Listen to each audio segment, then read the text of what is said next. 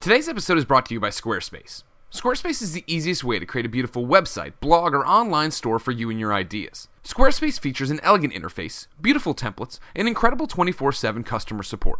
Start building your website today at squarespace.com and enter the offer code PS at checkout to get 10% off. Squarespace, you should.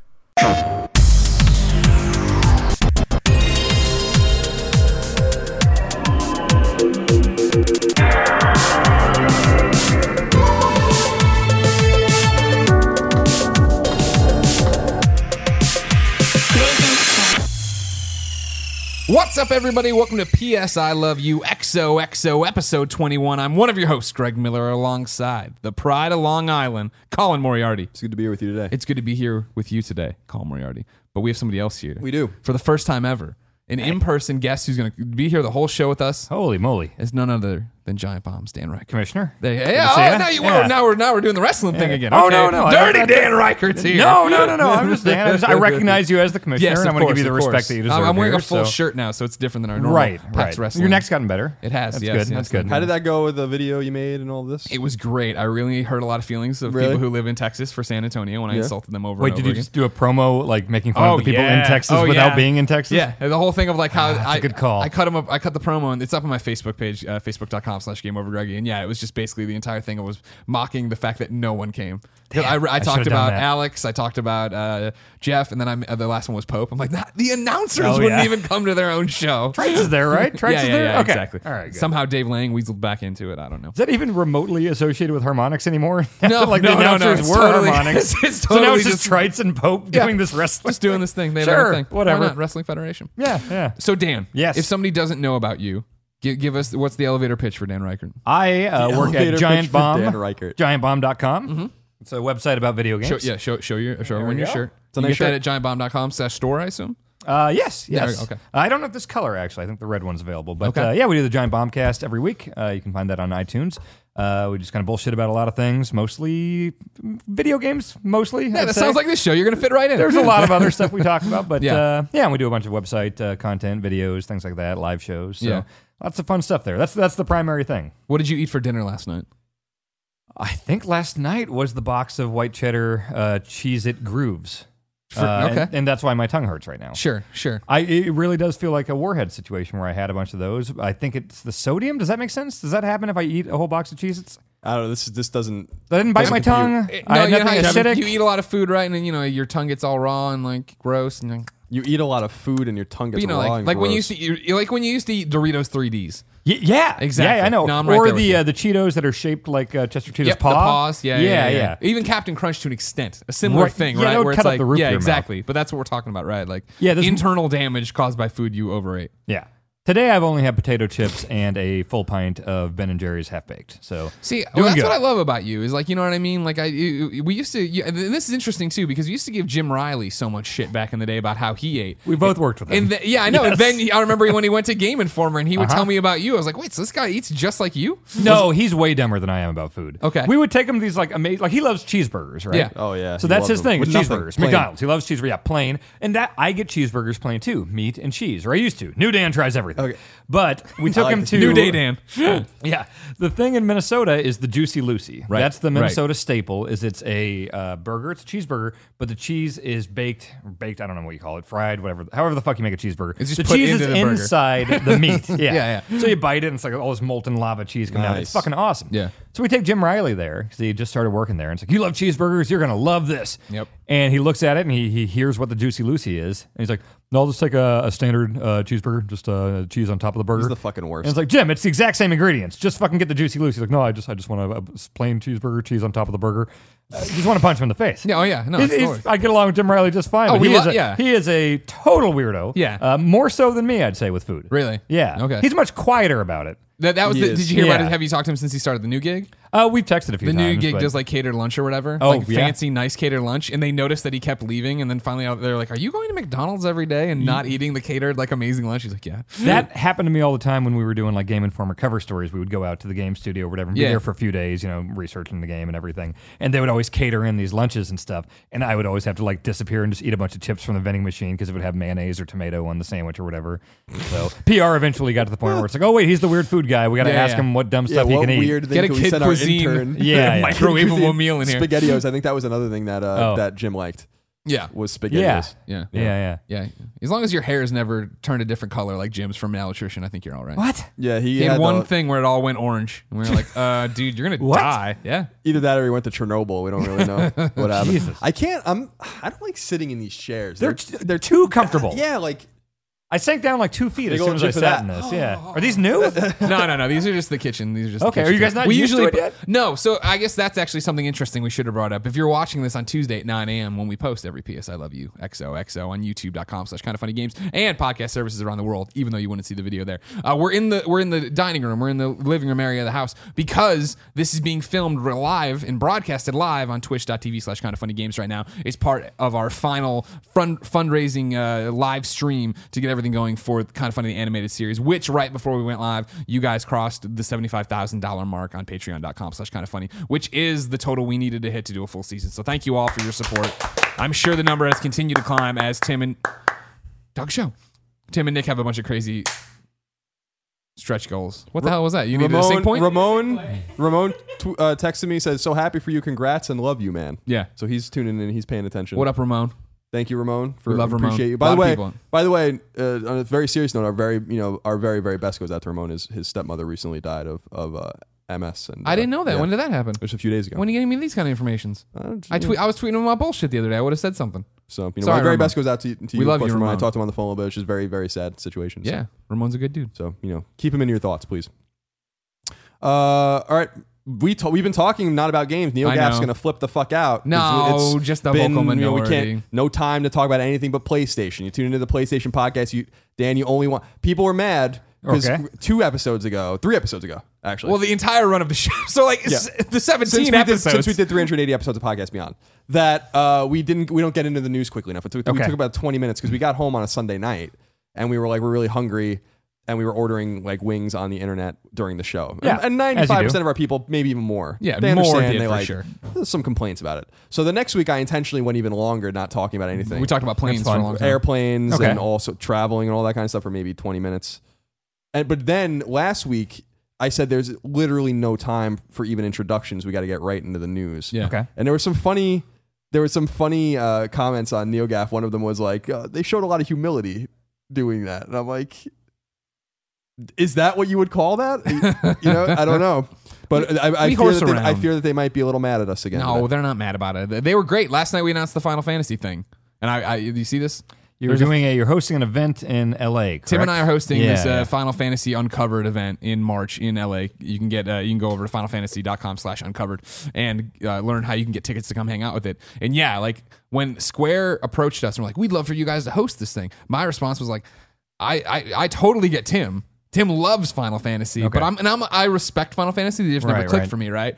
And so I was like, it just doesn't click for me. People are gonna be, you know, angry. And they're like, no, they won't. And I'm like, yeah, they will. And they're and they're like, well, it actually works for us because the whole point of the game for 15 is that we think it appeals to Tim, the hardcore fan, and we think it appeals to you, the new guy. Okay. And I was like, that's true. Like every every time they've talked about the demo they played or what they've seen in the trailer, I'm like, all right, this seems interesting. It seems like they're trying to get more of like what I like out of video games. Is that the one with the car? Yep. Okay. I love driving. I love don't dri- really I follow love a lot road of Final trips. Fantasy Yeah, stuff. exactly. And but That I is the car one, And but I respect the fact that they're aware that there's a big segment of the audience they don't get. You know what I mean? And so like they were like, yeah, let's do that. And I was like, okay, cool. So last night the announcement went live, and I had my Reddit open, I had my Gaff open, Oh, okay. and immediately jumped in and like, this is how. And everybody on Gaff as usual because Gaff's a bunch of great people. To, to me, I think we're amazing. Are all like, great, Greg, no problem. They are. There are a lot of great people. I like there. Gaff. No, Yeah. there are a lot of great people. Mm-hmm. It's like, but there, are- it's there that we have some of our great supporters. Yeah. and then there's some of the most viciously mean and rude people. You mean the that internet. Have, Yeah. Like, Yeah. well, n- like I, I don't know. Maybe it's just because I'm so effective at just blocking people on Twitter Yeah, yeah. that annoy me Yeah. for years. Start That- doing that. Feels good. Oh, it's awesome. Some people yeah. like I mute them. I'm like, no, I want them. Like I, I don't. So 'cause there's two ways of looking at it. Yeah. Though y- your your technique, which is like they'll never know. Yeah, That I don't they see just anything yell, they they write. They you just- just mute? They're, yeah, they're in the phantom Yeah. zone, pounding on the glass, but yelling me, and tumbling I don't like never being passive aggressive. I like giving people the finger right to their face. Yeah, So like, you know, so that means that's just blo- I've never muted a person in my life. Yeah. I'll just block you. Hmm. You know, so there's two different ways, and not it's not that one is right or wrong. Sure. but yeah, on Gaff, like I've I've lurked on Gaff forever. Me too. And I like reading it. I think it's fun. There's some, you know, I like their their their still like their their gifs and their images. Still, my favorite one is the Wii U tablet looking out the window and you can see its reflection and it's like raining outside. It's like probably like one of the funniest things I've ever seen. It was perfect. Yeah, yeah. Um, but and there's we have a lot of great supporters over there. When we left IGN, we had a lot of great support over Yep. there. Um, but man, some people are just vicious over there too. It's and just- I don't, think see they come that to- in a lot of other places But I, don't, anymore. I think it's we've- because they're not going to come to they're not going to come to your Twitter to be mean to you anymore. You know what I, I- mean? Like we left that kind of spotlight behind. From what I've seen, the ratio isn't that far off from like dickheads to sane, nice people on like Twitter or the rest Sure. of the internet. You know, Yeah. like you know certain forums. And the stuff are vocal just minority terrible, but popping up being jerks or whatever. yeah, but it's the internet. It happens. Yeah. You know. So this is a PlayStation centric podcast, Right. I promised you that. It Yeah, is. we'll this eventually might be get there. trouble because uh, I only talk about amiibos now. Oh, That's all I, I have do. a few amiibos, if that Yeah. makes sense. But I, don't do anything with them. I just put them on a shelf. I don't take do all your amiibo information and talk about Lego Dimensions, and you're fine. Just Oh, okay. apply it to that, and you'll be fine. Okay, do they have a Waluigi thing for Lego Dimensions yet? No, but you No? can just say that's Gandalf, and that's pretty much Okay, the same thing. okay. Okay. Uh, housekeeping notes before we start the show for real. February 5th, ladies and gentlemen. That's this Friday if you're listening to this. Well, it's just the next Friday, no matter when you're listening, unless you're listening to it years from now and you find out we were awesome. Uh, we're doing the great big giveaway stream over on twitch.tv slash kind of funny games. We'll do Colin and Greg live as usual, 11 a.m. Uh, Pacific time. Then at 12.30 or so, we'll start the giveaway stream. We're giving away a grand prize thanks to our friends over at Patreon. Well, one of you in the continental United States will be flown to San Francisco for GDC. They will get you a GDC pass. They will give you a hotel room so you can wander around GDC and see what that's like. Then February 9th, which is Tuesday, the next Tuesday, uh, we'll be doing on kindoffunny.com slash store from 11.30 to 12.30 Pacific time. T-shirt Tuesday. If you're unfamiliar with this, we put up one T-shirt on the store for one hour every month. That's exclusive. This one is the Baker's Dozen T-shirt. It's one you all have been calling out for for quite some time. So we're excited to do that.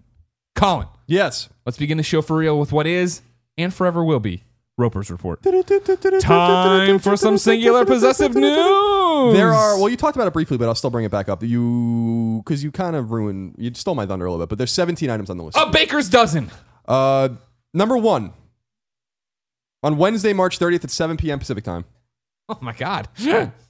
Greg and Tim will be in LA hosting Square Enix's Final Fantasy 15 undercovered, or I'm sorry, uncovered event and stream. Free tickets to attend the big event can be garnered at finalfantasy15.com slash uncovered. That's 15xv, Roman, not 1-5. The stream promises to be a big one with huge reveals for Final Fantasy 15. We've all been waiting for. it. Do you, do you know the nature of any of the things you're I announcing? do. Thank you, Greg. If you're a fan, I would I would tune in for sure. A Final Fantasy fan or a Greg Miller fan? Or Either. both? Yeah, both. Yeah? Yeah. All right. Is there a lot of crossover, you think? Yeah. No, I think so because a lot of people were defending me out there and stuff. A lot of people like me as a host. A lot of people like Final Fantasy. Final Some Fantasy's people been around a long time. You know, has you know that. No, I, I do know that, yeah. Okay. Mm-hmm. There's 15 of them. That's There- it. No that's more all- than no- 15. no more than Oh, 15. 15 games with Final Fantasy in the title. Yep. Yeah. It's really a nice naming nomenclature. Just sticks right there. You know, you know where you are Yeah. at any point. Now, Yeah. are you a role playing game guy, like a JRPG guy? Growing up, I was really uh, JRPGs. I was not a fan Hmm. at all. I would watch my cousin and it's like, why would you pick an attack from a menu and you have to watch? Like, I want to be able to hit a button and hit a guy with a sword. I don't Yeah. want to like watch stuff happen. But I just gradually got more open minded with that stuff. And Final Fantasy X was the one that I actually beat. Like I would play seven and nine, you know, or twelve, but I would always like stop like twenty hours in, like way too far into it. Um, but but ten was the one that I liked enough to beat. Hmm. Uh, four I thought was really good when it came out on Game Boy Advance. I never played three or, six, sorry.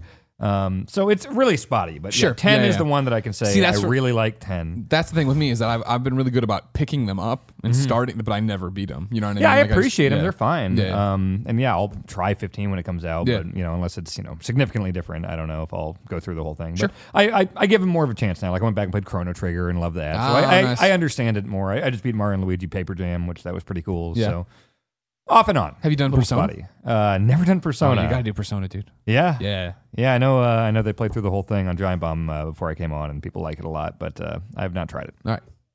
Yeah, it sounds like you and Tim have the same taste in JRPGs. Hmm. Bad taste. Oh. Okay, all right. Oh. I, I believe it completely. I'm looking. Marlon. Final Fantasy X is I like my so I've never liked that game, and that was the first Final Fantasy game that came out in the West that I didn't beat when Yeah. it came out on PS2. Also, the first game I ever bought online, and uh, like I went back when it came on Vita and I played it again for a little while, and then I just put it down. And then earlier this year, remember, I was like, I have to play this game. Like I just don't, I just can't understand why people like it. I'm not trying to be a dick. It's just like I, I, there's something here. I'm missing it. I'm missing it. It's the same way I always I felt about Dark Souls. When we were at IGN, I took an entire week off and played Dark Souls again because I'm like, what am I missing? You know, and and I, I realized I wasn't missing anything. Did you ever find it with Dark Souls? Because I found, with, it. I found it with Bloodborne.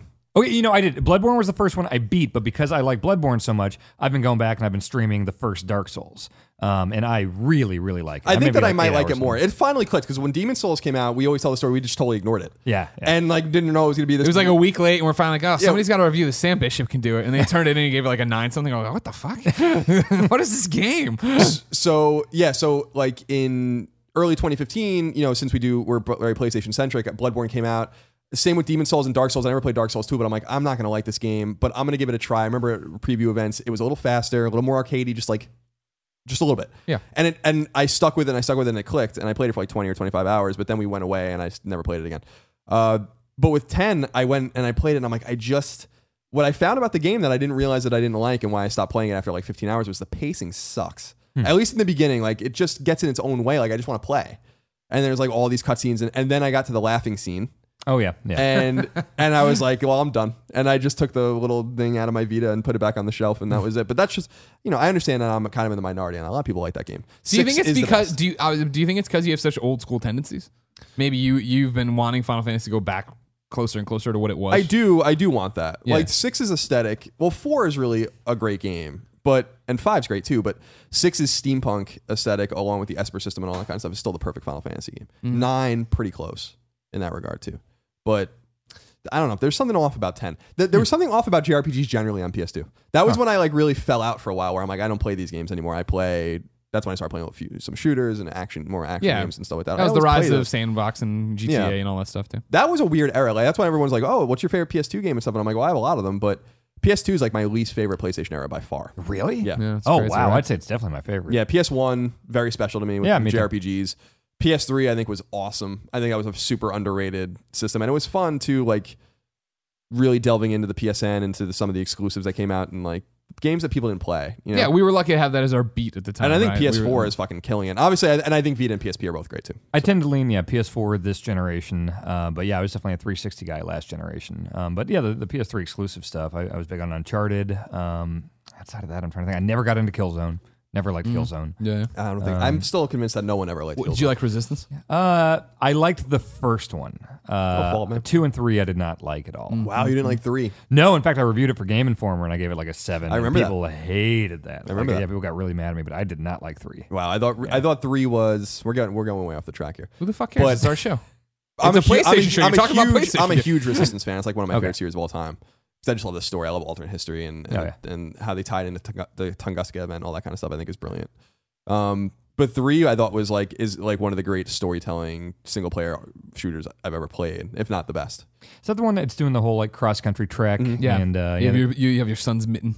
Yeah, yeah, and that's the one where you're going across like the river and stuff. And uh, is that the one with the huge? No, two had the giant uh, thing like knocking down. yeah, New that York was a cool, Chicago I- or whatever. Yeah, that was yeah. Three did have the so you fight a big one in the beginning. You fight them Yeah. multiple times. I don't know. I just I I really liked it. It, it it it's the way I feel about that game came back to me recently because I I really like um Wolfenstein: The New Order, and Mm-hmm. then I went back finally after having it for almost a year and played not quite a year but maybe like eight months and played the Old Blood and finally beat it. And I've been doing the like that. challenge maps. It's fucking awesome. Yeah, like yeah. like Machine Games is murdering it. And I, it made me realize with Resistance Three and these games and a few others, there's you know Metro. There's like room for single player meaty 15 hour story driven campaigns in the first person perspective. I think when it's balanced right, like I could not get into Metro. Like I like a good shooter, I like good atmosphere, and and Metro has a lot of that stuff. But I can't get into the every two seconds fucking wiping your face and checking a thing on your watch or whatever. Like that, I, I did not enjoy. Yeah, that it was a stuff at little all. too deep, but I do like the uh it's based on a Russian post apocalyptic series and I like that we don't really go there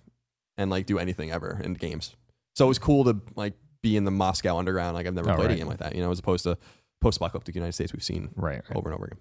And we'll see soon in Homefront. I'm excited Which for is Homefront. dystopian, not post apocalyptic. Are you looking forward to Homefront? I liked the idea of the first one, Yeah. but uh, the gameplay uh, didn't really do much for me Sure, at all. sure, so sure, I'll, sure. I'll give it a shot Okay. because I mean, I, again, I like the idea, but Yeah. we'll see. Number two, Sony has restructured the PlayStation business significantly, merging Sony Computer Entertainment and Sony Network Entertainment into one arm of Sony called Sony Interactive Entertainment. The arm of the company will be in charge of all PlayStation hardware, software, and the PSN, and will be led out of PlayStation HQ just outside of San Francisco.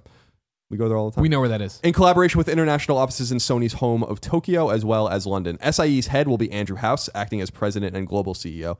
In a statement, House said, quote, By integrating the strengths of PlayStation's hardware, software, content, and network operations, SIE will become an even stronger entity with a clear objective to further accelerate the growth of the PlayStation business. Along with our business partners, SIE will develop pioneering services and products that will continue to inspire consumers' imaginations and lead the market.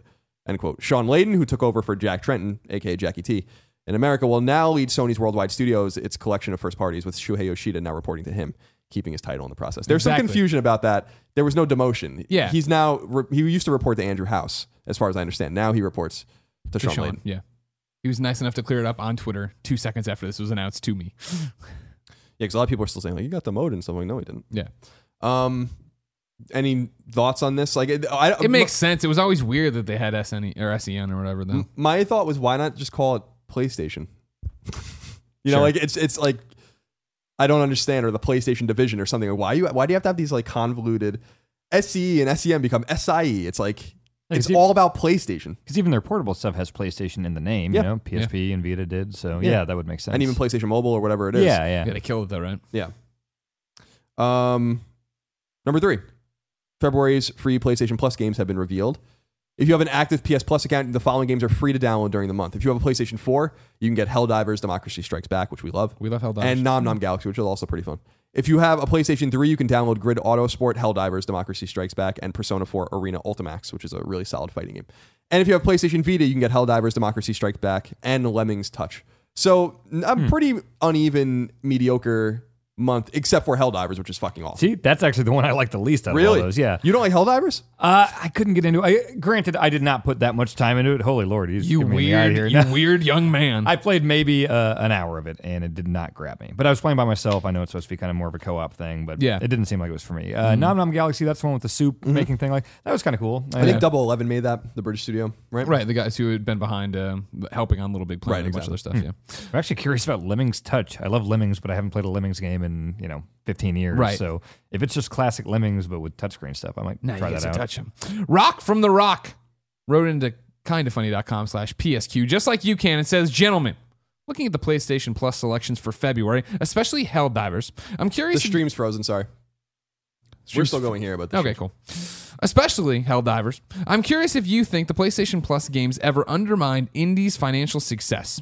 I have purchased several indie titles in the past few years that have eventually appeared as Plus titles. Helldivers was a game I chose to wait on, and lo and behold, it's now a PlayStation Plus title. My question for you is Does this type of wait and see strategy hurt indie developers by dissuading players from purchasing a game outright? I want to be prudent with my purchases, but I also want to make sure that special, creative game makers get to continue their work. Please help my conscience. P.S. Colin was right. Three fourths home. P.P.S. Greg was right. Actual sunlight. P.P.P.S. Actual sunlight does not get Greg out of the doghouse for Taco Master. And Taco Master was amazing, so fuck you. Uh, I love that you like really died on that hill for that game. I did. I did everything I could, and I got it to number nine on the charts. That's pretty. Uh, that's pretty good, Dan. You play Taco, Taco, Master? What is Taco It's Master? a, it's a, w- probably Vita's 2015 game of the year. You got to make tacos. You swiped. You did this. You I got like a plat- tacos. You got a platinum in a half an hour, or not half an hour, half a day. okay. And then, but it was great for the movie theater. I was playing Taco Master before uh, Star Wars, having a great time. Does it feel like a mobile game? Oh You're yeah, oh no, swiping. it's totally okay. a fucking. Oh, it's an iPhone Okay. game that got ported straight over. Yeah. And it has a platinum. yeah. Guess what? Guess what? Ground Zeroes Guess what does? I was gonna say Ground Zeroes, Gone Home, probably a game we're gonna talk about here. We're gonna we're gonna do our new. We're gonna do a new segment. oh right, I forgot about that. So you better add it to your stupid fucking notes. Whoa! Hey, hey! So Rock from the Rock does it? Does I mean, is this a concern? You think is this a problem? No. PlayStation Plus adding indie games eventually. no, because uh, you know you can play it multiple different ways. When Dan Hat released Axiom Verge, he stated specifically that this game will not be discounted or on PS Plus for at least a year or something like that. So just saying like you can wait and you're not going to get the game at all and it's not going to be discounted. This is the way the game's going to come out or whatever you know whatever he said. But people have to understand that these indie games aren't they're not just like selecting games from PSN and just putting them up. Like there is like significant compensation on the back end for these games going Yeah. free. So um, sometimes the gambit is for marketing reasons. So uh, Psyonix with Rocket League, uh, that was a, a, a gambit for them. I, uh, we know out. those guys, uh, and I know Jeremy. You know, I had dinner with him, and I know that they were going to make that decision. We knew about that for a long time, and and there was some apprehension about whether that was the right move or not. And the idea was to like take the lump sum of money, even though it might be less than what you make if you sell the game outright, and proliferate the game. And it ended up working out just fine Yeah. for them. Well, think about how many people bought Rocket League just because of that huge user base that was all really enthusiastic about it because that game's great. Right. The PC people jumped on it, and now Xbox people have been like, I can't wait, I can't wait, I can't wait, and here it comes. Oh yeah, it's coming to Xbox, isn't it? Yep, Cool. this month. Yeah, And I great. said, I said Dan Habits, Tom Happ, Dan Adelman. Got that Right. confused. Oh, you did Action like, Verge is incredible. Yeah. Two guys that work together on it. Um, yeah. So I don't think it works out for everyone, but some of these games just get buried. And like if, if Sony goes up to you and is like, we'll give you a half a million dollars and just make your game free or whatever the, the sum of money is, or we'll give you X amount on every game that's actually downloaded, which is probably not a very smart idea. And I don't think they do that. Yeah. Um, then you take it. You figure it's just, I mean, uh, it's a giant lump sum of people. You still get the money. You're still set. You're still quote unquote selling a bunch of copies. It's a risk. Yeah, exactly. But it's guaranteed money versus, Versus, like, oh, we yeah. hope we're gonna sell. Yeah. And I've heard, you know, stories, I won't get into specifics about it working out very well and not working out very well. yeah, for studios. I know That what you're studios that turn down X amount of money for to go free, and assuming they'll make Y amount of money, and they get Z amount of money, which is way lower. Yeah. And some guys, you know, go that route and make more money that way. I mean, you think of it this way, right? And I understand being frugal and waiting for it, but with Helldivers as an example, right? Helldivers came out, it did really well. A lot of people loved it. A lot of people played it, except you. You hated it. But everybody else, a lot, a lot of other people played it, loved it, whatever, right? Then put it down and walked away, right? Then they put out the DLC, these add-on stuff, all this other stuff that maybe those original players didn't go to play. But now that all of a sudden these new people are jumping in to play it, get it for free, those original players come back, maybe mm-hmm. spend money on DLC, you get this stuff here, Right. you know what I mean? Get reinvigorate. it's a long game, and you have to take risks in this business, especially when they're just burying a lot of games on the PSN. Number four, PS Vita's newest firmware update 3.57 is causing some Vita owners serious issues. The biggest issues have to do with a lack of connectivity to the PlayStation Store and severe battery drain. It appears Sony has yet to com- comment on why some folks are having issues with the firmware or if and when it, a fix is coming for those affected. But it may be wise not to update your Vita until you've heard more. I did update my Vita, and it's fine. Um, It's, it's also PSA. This is every firmware for anything. Yeah. PlayStation 4, PlayStation Vita, PSP back in the day. There was always a weird number of people that something got fucked for. Hmm. Welcome to 2016. so consider that just a little bit of a. I haven't updated yet. I'm just sitting on it. I'm like, I'll wait. I can't find my Vita, so damn it, Dan. it should be all right. That says a lot. How are you going to play Taco Master? I got other games to play. I got Witness, Tomb Raider PC. I got stuff to play. Have you started playing Witness yet? Oh yeah, yeah, yeah. a lot. I want to hear about days. it. Can we hear about it now, Colin? You want to? We'll get to the Witness. Okay, hmm, good. Save it. Number five. I'm interested in what you guys think of this. Um, it seems like a little off kilter for our our particular PlayStation show, but did EA accidentally reveal Xbox One sales figures? Mm. In a conference call held by EA company CFO Blake Jorgensen noted that the publisher's estimate is about 55 million units sold combined for both consoles. Knowing out Sony sits at around 36 million PS4 sold, that leaves 19 million for Xbox One.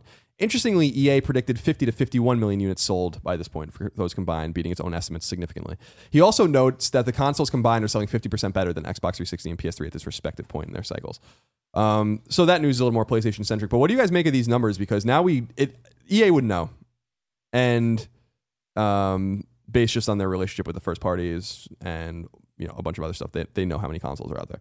So I assume that this number is not so much of a prediction as it is what, the, the reality. Yeah. Uh, what do you think about 36 million PS4s or so, 19 million or so Xbox Ones? That doesn't surprise me. I kind of feel like you know Xbox has been playing catch up ever since that E3 that went very terribly for them. Yeah. Because yeah, I think a lot of people that don't pay close attention to the industry, you know, maybe not so much now anymore, but for a long time, thought that like, oh yeah, you can't play old games on it, or you have to be online all the time. Um, I think for a while that persisted. Yeah. I remember talking to like Lyft drivers and stuff that were like, oh yeah, I don't want to get an Xbox. You got to be online all the time. It's like, no, actually, they fixed that. Yeah. And, and to their credit, I think eh, Microsoft did a really good job making good on a lot of that stuff 100%. and backtracking, and you know, they're not big on all that TV stuff now anymore. Yeah. So. uh but but I think that initial marketing was terrible for them, and I when I see those numbers or when I hear that, that does not surprise me necessarily. It doesn't surprise me, but I'm still surprised by the gap. I mean, what I mean, I knew PlayStation was way out ahead, but to be almost doubling up on them, right? It's like, damn, how many PlayStation 4s can you move? And then it is like one of those of like,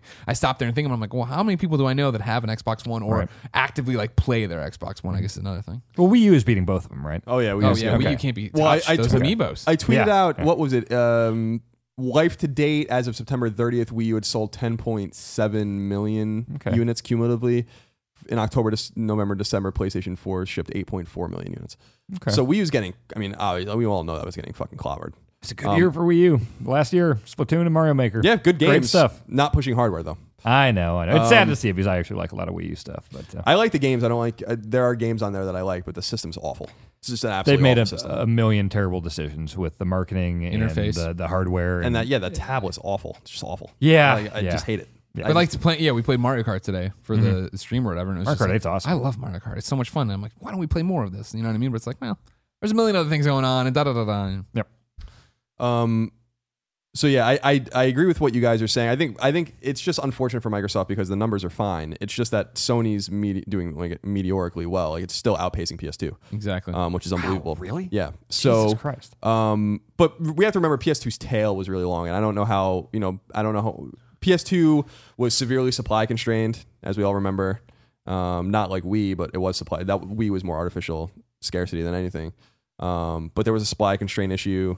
Um, there was no games when the PS2 came out that anyone cared about, I except for the- like Smuggler's Run I Which think- was awesome. and SSX, and SSX. There was a it was Time a, Splitters, It was a terrible Tekken Tag. Mad. Terrible Fantavision. Oh, Fantavision. I liked Fantavision actually. I I think PS2 actually got better exclusives earlier than PS4 did because by the fall or holiday of 01, they had Metal Gear Solid 2, GTA. they had GTA 3, they had Final Fantasy 10. Uh, at that point, Gran Turismo 3 was out. That came out in the summer. Twisted Metal Black was out. Onimusha. Smackdown, So, just bring it. Onimusha, right? Yeah, just bring. So I Or think we- Onimusha we- was, yeah, no, Onimusha was 2001.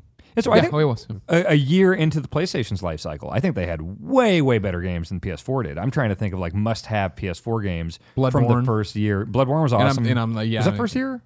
Well, it, ooh, I see what you're Soon saying. I after- see what you're saying. yeah, I see what yeah. you're saying. I apologize. So I, You're yeah. I think PS2 came out of the gate way faster than PS4 as far as that stuff. Yeah, I think that with the P- with the PS2s, it didn't have so much of a scarcity problem as I think it had a software problem. Also, you know, as a lot of us remember, like PS1 was still kind of fine for a little while. Like I remember even Final Fantasy Origins didn't come out until 2003, and that was really one of the last releases I bought on PS1. That was you know I had my PS2 my PS2 the day it came out, October whatever it was, 26th. Um, so the thing that I'm seeing with Microsoft with Xbox One is that it, it reminds me a lot of politics. Actually, like their their their map is shrinking. Like they they are competitive in the United States and they're competitive in England, and that's pretty much it. Like they're getting cla they're like irrelevant in Japan. Um, they're competitive here, but they're still losing. Um, in mainland Europe, in emerging markets like Brazil, in all sorts of places in the Middle East, like PS4 dominates those places, and so like P- Sony's like spread the field. Yeah. Um, and that I think accounts for a great deal of these units being sold as well. Number six, EA isn't going to E3 this year, at least in a traditional sense. Uh, I'll be interested to see what you think of this, signaling the possibility of a major sea change in publishers' outlook on E3 and perhaps on the way games are covered as well, which is my big takeaway from this. EA will not be on the show floor at all at E3, a massive move by the publisher who typically dominates the LA Convention Center's South Hall. Instead, the company will be holding an event called EA Play and will invite regular gamers in addition to press who will also gain access to some games behind closed doors. It will hold its media briefing on Sunday, June 12th at 1 p.m. Pacific time. What do you guys think of that? That's a significant piece of news. I think it makes a lot of sense. I mean, I, I look at the way that Nintendo has changed their E3 strategy, and they used to rent out the whole Kodak Theater. I mean, Yeah. that's where they held the fucking Oscars, you know. Yeah. So that's got to cost a ton of money, and also you got to deal with you know fuck ups and you know live demos. I remember like Miyamoto showing off Twilight Princess, Yeah, and the yeah, motion didn't work, and so, you know all these things you can't control. Whereas they shifted to these Nintendo Directs, and they completely control the message. They make sure that before they put this out, it's you know you can't fuck it up. It's on video. Uh, it still gets out to the entire internet. I don't see what you benefit by having this huge E3 presence and paying for these huge booths and having these huge press conferences. It still sounds like they're having a big conference, mm.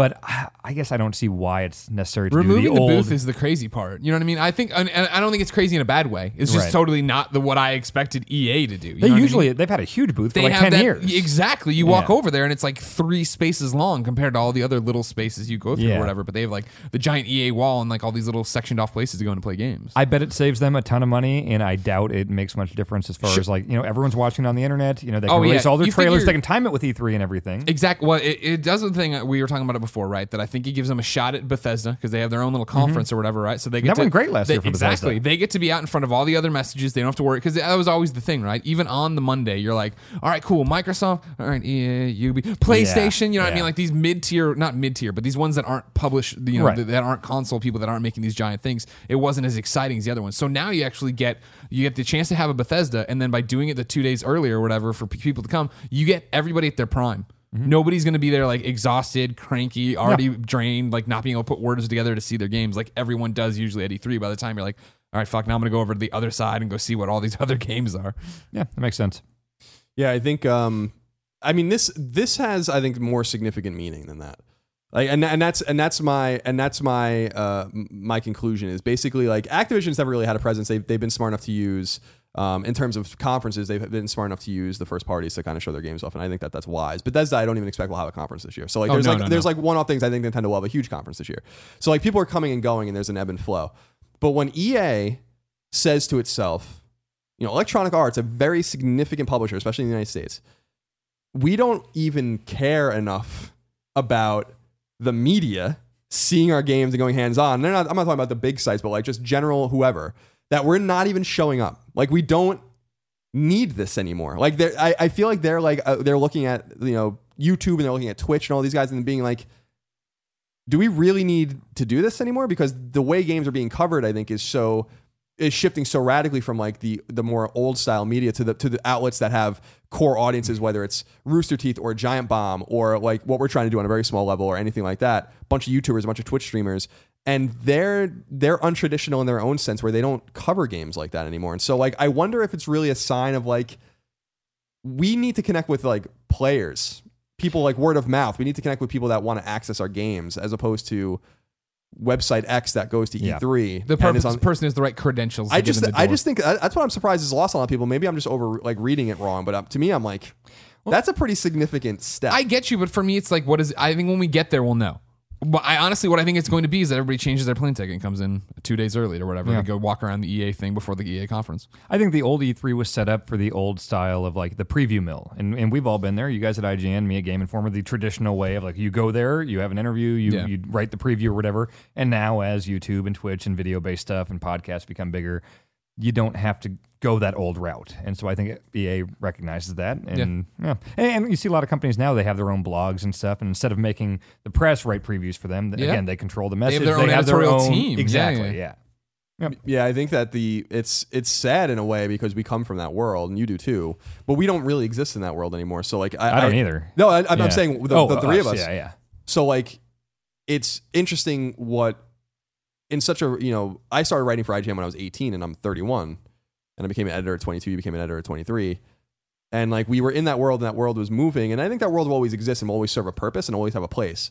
But I feel like as it truncates, those people just have to go somewhere else, or they don't have to, but they do go Yeah. somewhere else. And I feel like that that somewhere else is just smaller groups of people finding people they trust um, getting their advice or you know from them like the, the friend on the couch kind of mentality and i just feel like it's not so much that ea is just not showing up and it's just ea is not showing up in a vacuum. I think that they're just looking at and being like we don't need to connect the way we used to connect to the traditional media anymore And then you figure how much you dodge of it, right? Of like even if they do like even during their conference they're gonna get snark or whatever. But you figure now that you have this before where it's easier to get into or what and the other, you can bring in whoever you can bring in all the Madden YouTubers. You can Mm-hmm. bring in all the people who care about FIFA instead of it have it where Pele comes on stage and we're all like, oh, why? Right. Why I don't care about this? Why is it there? Blah blah. You know what I mean? To somebody that really matters. Yeah. To the majority of us in our echo chamber on Twitter, we're all like, what the fuck is happening? Yep. Yep. Sports ball.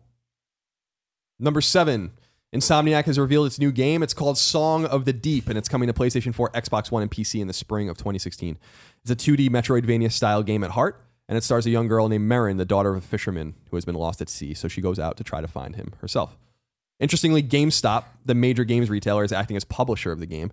And while it will be available digitally on all platforms, uh, like agnostically, it will only be able to be purchased at retail at GameStop locations and via its website. Insomniac retains the IP.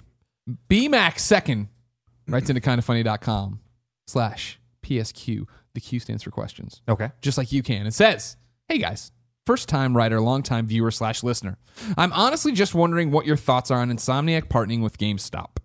I know it's only a $15 game, but giving collectors the opportunity to own a physical copy of a smaller title seems pretty interesting. I can't speak for everyone, but if Shovel Knight had a physical slash digital launch at the exact same time, I personally go for the physical one. Thanks for your time. P.S. I kind of like listening to you guys figure out your eating situation. Brian M. I don't think it's surprising um, because you know hell, I fucking worked for GameStop for I guess eight years between three years at the retail store and five years at Game Informer, Sure. and so obviously you know I watched that company for a long time and thought about like as everything went more digital. it's like, huh, this is a brick and mortar retail store. And I, I saw them make those moves while I was a GI. You know, they bought Kongregate, which is this big, Mm-hmm. you know, flash gaming portal or whatever. And they started opening all these, you know, Simply Mac stores where it was they're selling used iPhones or whatever. Sure. So I think obviously the people down there at corporate in Texas uh, understand that this digital future is coming, and they're probably just throwing a bunch of shit at the wall and hoping something sticks, and they find a new business model because the old one, the brick and mortar stores that just buy used games, you know that that, that could have gone down if the used game thing went through this generation. Right. You know, I think the doomsday clock got pushed back a little bit when you know that Adam Boyes video went up with uh, Shuhei. Yeah. Um. So yeah, it, it doesn't surprise me at all. They're just they, It's a they, they have to try different things. It's a fascinating move, and it's cool to see. I, I'm not against it. Obviously, I like the fact that yeah, there is a way to get this game out. That like, uh, how many digital games do we see? Where I go and talk to a friend who owns a console, I'm like, oh, have you played this, that, that? And they're like, no, where is? I'm like, oh, you gotta buy it off the store. It's like, oh, I don't buy them. Any, you know what I mean? I buy them from Walmart or whatever. When Right, I'm right. around, it's like, okay, Yeah, I don't know how. Like, I, I look at Amazon. They did the thing now where if you pre-order from them, what is it? Like It's you have 20% off. Yeah, if you're which was like a mirror of Best Buy, which is which was Best Buy's only prayer of staying Right, and right. staying in the game, really. You know, in Yeah. that regard. The thing about these companies, Best Buy less so, because I feel like people, some people are always going to want to go see the TV or see the stereo or whatever and buy it in person. Like I just feel like there's always going to be it's the same thing with clothes. Like It became a show showroom for Amazon. You go see it at Yeah. Best Buy and Yep. you buy it on Yep. Amazon. Yeah, exactly. That's why they had to introduce the price match thing. Right, exactly. Um, and I saw an, what was funny is the opposite of that when I was in Seattle visiting Nate, who our friend who works at Xbox. Uh, there's an Amazon store there, like which is so I'm like, A brick and mortar Yeah. store? Really? yeah. What the hell is it? What year is Um, it? and uh, so like where they have like books and all, it's like really weird. But um, GameStop's days are numbered. Yeah. And like I think that that's clear. And I'm not saying them as a corporate entity. I'm saying that like that store will only exist as long as the hardware manufacturers think that they need to let them exist. Because Right. I've said time and time again, and we talked about this a long time ago on Podcast Beyond, when Vita came out and the price, the digital pricing was less like by just some incremental amount if Yeah. you bought the games digitally as opposed to bought the game retail. I'm like, this is a harbinger of things to come, and they're comfortable doing this because Vita, no one cares about Vita. But the second that Sony's like retail games are fifty dollars on PSN and sixty dollars in the store, it's over. And they don't do that because they still need these guys to push their hardware. And when they when they are comfortable relying on companies that do not care, like Amazon um, or their own marketing reach, then these companies are going to start to really dwindle. And I, I I just don't see a future for that. For no matter what people want, they want to put games on their shelves and stuff. No matter what, people um, people are gonna have to come become comfortable with the fact that like you're not gonna go into a store in ten years. I don't think and buy a game. Like, Oh, I, I just mean- I just don't know that that's gonna be the case. The, the years of the the midnight launch and everything, th- mm. those are gone. And you know, when I worked at the store, those were huge business days. Is because yeah, you wanted it at midnight, and how else are you going to get it except for going to GameStop and everything? Now you can preload it on Steam, you can preload it on the consoles. You know, there's And really it's the best. You watch the countdown clock go. You're like, It's "Oh, great. It, it is objectively a much better way to get your games than driving to a store at midnight and waiting in a line. Yep.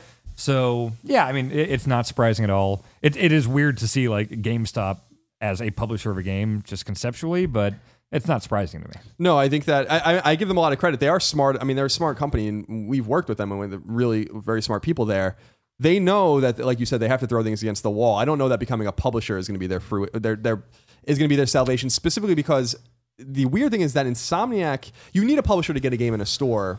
But you don't really need a, ga- a publisher anymore to, to publish a game digitally. So if, if you're comfortable enough with a game like The Witness, which we're going to talk about in a minute, and I know you like, like that game's not going to be a retail, and, and you can cut out all of the middlemen if you really wanted to, especially on PS4. But this is again guaranteed cash, right? You figure for them in GameStop, games or for Insomniac, GameStop's like, hey, you're already putting this out there. The people who want to buy it, they're already going to buy there, but we'll give you X thousands of dollars, right? To you know, let us do this limited run and only do it there. And they're like, we had no, you know, no reason for it. I, what's going to be fascinating is if it works or even works a little bit. If they then look at, okay, wow, the witness is killing, and like, how many people would want a box? You know what I mean? Like, oh wait, this game's doing really well. Then it gets to the point where this game looks cool. Do we want to take a shot on it? Da, da, da, da. That wound up happening with like didn't Journey initially? It was just digital at first, and then later it's like, oh, we're gonna put out this box. They put out the copy, right? collection, right? The uh, Yeah, it was like game. the, the game company. Yeah, Yeah, it was yeah. had Flower and That Flow game in it. right? Oh, that's right. Yeah. Um, yeah, I think. I mean, it strikes me as a little desperate because they don't own the IP. Like, like the, Sony. They, there used to be a story told. I think it was about. It wasn't Braid. It was Limbo. That Playdead went to Sony to try to get the game published, and Sony wouldn't do it unless they own the IP, and that's like so always been Sony's mo until more recently. Um, and there's n- little value oftentimes in publishing these smaller games if you don't own the long term prospects for the Right. for the IP or the franchise. So it's it's it is it's just weird. Like I just don't really get why they would do it at all. But I know Insomniac ever since Overstrike slash Fuse has been obsessed with owning their own IP, and they do. They did it Right. with Sunset as well, and Microsoft did you know made an exception. So I, I don't think this is the answer to GameStop's woes, uh, but I, I don't know what is. So they got to keep trying shit until something works. Yeah. Hopefully, I mean, otherwise you're just you know raising the white flag. I agree. The only thing that's stopping them from falling quicker, I think, is just is in the United States is, and probably in, in Central Europe and Eastern Europe, but maybe not to such a degree as you know. And I'm not saying GameStop, but similar retail stores in those areas is uh, internet infrastructure problems. Sure. Yeah, Once yeah. bandwidth is is really like taken care of, which will happen. Um, there, like, why would you ever want to go and buy a game? Yeah. Like that. That's the thing. Like, if you can download 50 gigabytes in a few minutes or something like that, then like, why would you even care? Yeah. Why would you ever leave your house? And if Sony makes it worth your while, or Microsoft makes it worth your while, and says you'll just save ten dollars by not even going into the store, and then- Yeah. yeah. So, number eight. Ubisoft has outlined the division's DLC plans, noting that the game will receive, among other updates, three meaty paid expansions. The game will also get a season pass that will encapsulate all of the paid DLC. The three DLC packs will come out in the year in the year after the game's March launch and will be called Underground, Survival, and Last Stand. Details are scarce about what any of the DLC packs are in nature. Other than that, Underground allows you, as its name suggests, to go into the underworld of Manhattan, presumably the subways. While Survival sounds also like its name suggests to be a horde mode like type, uh, type expansion, although that's conjecture at the current time. So there's a lot of excitement about this game. People have been playing the, the beta and, and are really, really, really digging it. Have you guys played it? No. No. It's uh, I watched Jeff play for a, a video on Giant Bomb, and it uh, it's really cool. I can't wait. I can't wait, but and I. It's weird to say I can't wait, and it's loaded on both my PS4s Oh, or right. whatever. But it's like I, I just betas. I want my progress. And I'm the I- I exact don't- You know same what I way. mean? Like I don't. I don't need to play an hour now to then get it and be like, all right, I know this yeah, hour. it's tempting to play it now, but yeah, I don't want to get way into it and put ten hours into a Yeah. beta and then be like, oh, start over, and Right. you know, yeah, No, can't wait. Yeah, I'm it, it looks really cool. And a lot of people have been tweeting at me, and I appreciate it because I don't play games with other people. That a lot of people are saying like you can even play the beta by yourself. Like so, it's clear that the game is playable by itself. Number nine, rumor has it that a new Ghostbusters game is in the works. Retailer, uh, retail merchandiser is the source of the rumor, which notes that Activision will release a quote fully fledged end quote game alongside the upcoming movie. No other information is currently available. Hmm. Interesting. A- Activision, they own the rights. Okay, did they say anything about a developer in there? Nothing else. Other than Who did that last one? Was it? Oh, uh, it was uh, t- Terminal Velocity. No, term. No, Terminal Reality. Did the last Ghostbuster one? What one? else did they do? Uh, I can't remember what team that was that worked on that. That game was not terrible, but it, was not what it should have been. 8.0 IGN. What are you talking about? Not terrible. That was. I mean, it's, I mean, it's great. it, it, it was this weird thing. It's a game that I, I feel, and it's, it sounds like we're already on different pages, but I feel like doesn't get enough credit. I feel like a lot of people wrote it off as a bullshit, you know, whatever, and then it was like, what? I thought it was better than that. Obviously, it was fun. Multi- it had a weird multiplayer suite, which was weird. But Oh yeah, uh, what I find really funny about this is the fact that if you remember, it was Ghostbusters was being published by Sierra. right. Sierra went down. Activision bought a bunch of Sierra properties but didn't buy Ghostbusters. And people were like, "Why didn't you buy Ghostbusters?" And they were like, "We only we wanted to buy franchises that were annualizable." And Okay. then instead Atari picked it up and published it. That's right.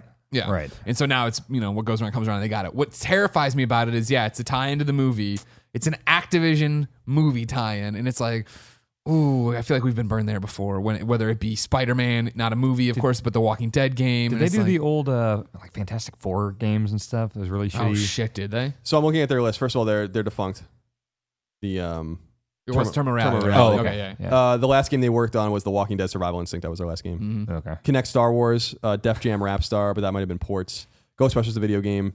Seems like they had a relationship for a long time with SNK because they did SNK Arcade, Classics, Metal Slug Anthology, King of Fighters Collection, Okay. uh, BloodRayne Games, uh, and Flux, Blowout, 4x4 Evolution. I'm excited for it because I just really like Go- any. Ghostbusters games, but it screams of movie tie-in from Activision, which usually is a death sentence for video games. So I'm, I'm last- fascinated to see more of it. When was the last time they did one like that? Like a That's a the thing. That's the thing is that they. Ha- I feel like they haven't done the, the cash in in so long. So Some- maybe I'm wrong. You know, maybe, maybe, they've learned. Maybe they've looked at Yeah. stuff that took a, a popular license and made a awesome game, like the Arkham games. Yeah. you know, and it's like, oh, this will actually sell a ton and be a sweet game. So maybe they've learned from that. Because yeah, I can't remember the last time they've done super shitty movie tie-in stuff. Yeah, yeah. Did they do Transformers stuff? They own. They, They did the High Moon to. games. Yeah, the people High like Moon that. games People that like were the High good Moon until they got run into the ground. I, and then Platinum did the most recent one. That was the Platinum is them, right? Right. And s- same with Legend of Korra. Right, right. So there are some tie-ins that weren't that hot. Hmm. I guess we'll see. Yeah, I, exactly. I hope that movie's good too. Yeah. Number 10. Beyond Good and Evil 2 is still happening and seems to be in development. This may come as a surprise considering the original game came out in 2003 and the sequel was first revealed way back in 2008. News comes by way of developer Double Fine's podcast called Devs Play, which series creator, uh, good, Beyond Good and Evil series creator, Michel Ancel appeared on. IGN transcribed the pertinent part of the podcast, noting, quote, that's the problem. We have no choice. Uh, this is according to Ancel. Beyond Good and Evil 2 has to be great. When we started Beyond Good and Evil, there was not that much pressure. People are, the crazy thing is that Beyond Good and Evil was really not that successful and nobody talked about the game. And now, year after year, more and more people are talking about Beyond Good and Evil 2. Um, and then IGN notes when Rice was uh, asked why he thinks the original was such a fan, has such a fan base, Ancel spoke of the passion and energy that went into it. Quote, I think it's that time that the energy we spent on Beyond Good and Evil is still there. There's still something about it. When I look at it, I see all the work, the AI trying to follow you, the cinematics, the mix of sound, music, and colors. It's all still there. End quote. So he's talking about it in the current tense, which indicated to people that they're still working on it. But the game was announced a very long time ago. Yeah. It was just a teaser when it was uh, the pig by the side of the Yeah. road or whatever. Yeah, yeah. Um, they announced it in, in France, I think, in 2008 um, at one of their events. So a long time ago. I, and I said it before. It's the same way I feel about Mirror's Edge, frankly. Like where I'm like, I don't. Mirror's Edge is fine. I liked it, but like, why are you making a sequel? This game doesn't seem to have that much resonance. You know, People I'd, talk about it, but yeah, are they going to come out in droves? Do we think that's changed? I'd be scared of making a game like that. I don't think it would sell a ton, but I think you know I would personally like to play it. I, I didn't play Beyond Good and Evil until it came out on Xbox Live Arcade a few years ago, and it held up really well. Yeah. I mean, it was a good kind of Zelda-like, I guess.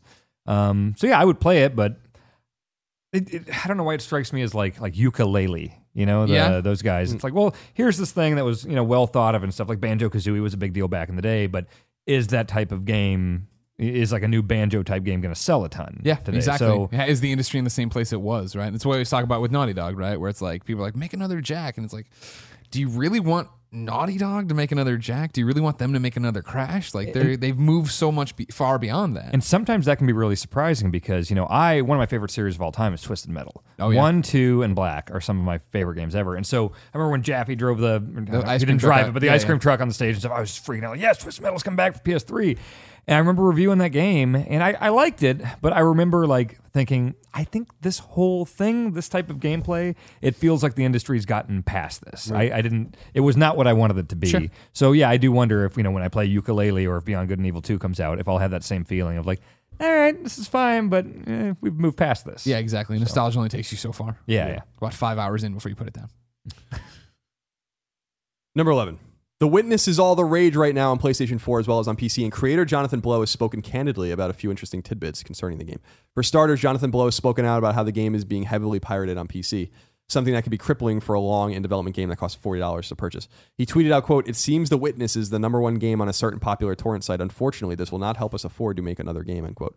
However, he tweeted out that without breaking any NDAs he signed, that The Witness is on track to sell more in a week than Braid sold in its first full year on the market in 2008 into 2009. As the game costs more than twice what Braid cost, it sounds like Jonathan Blow is going to reap heavy financial benefits, regardless of the fact that people are rudely pirating his new project. Jerks.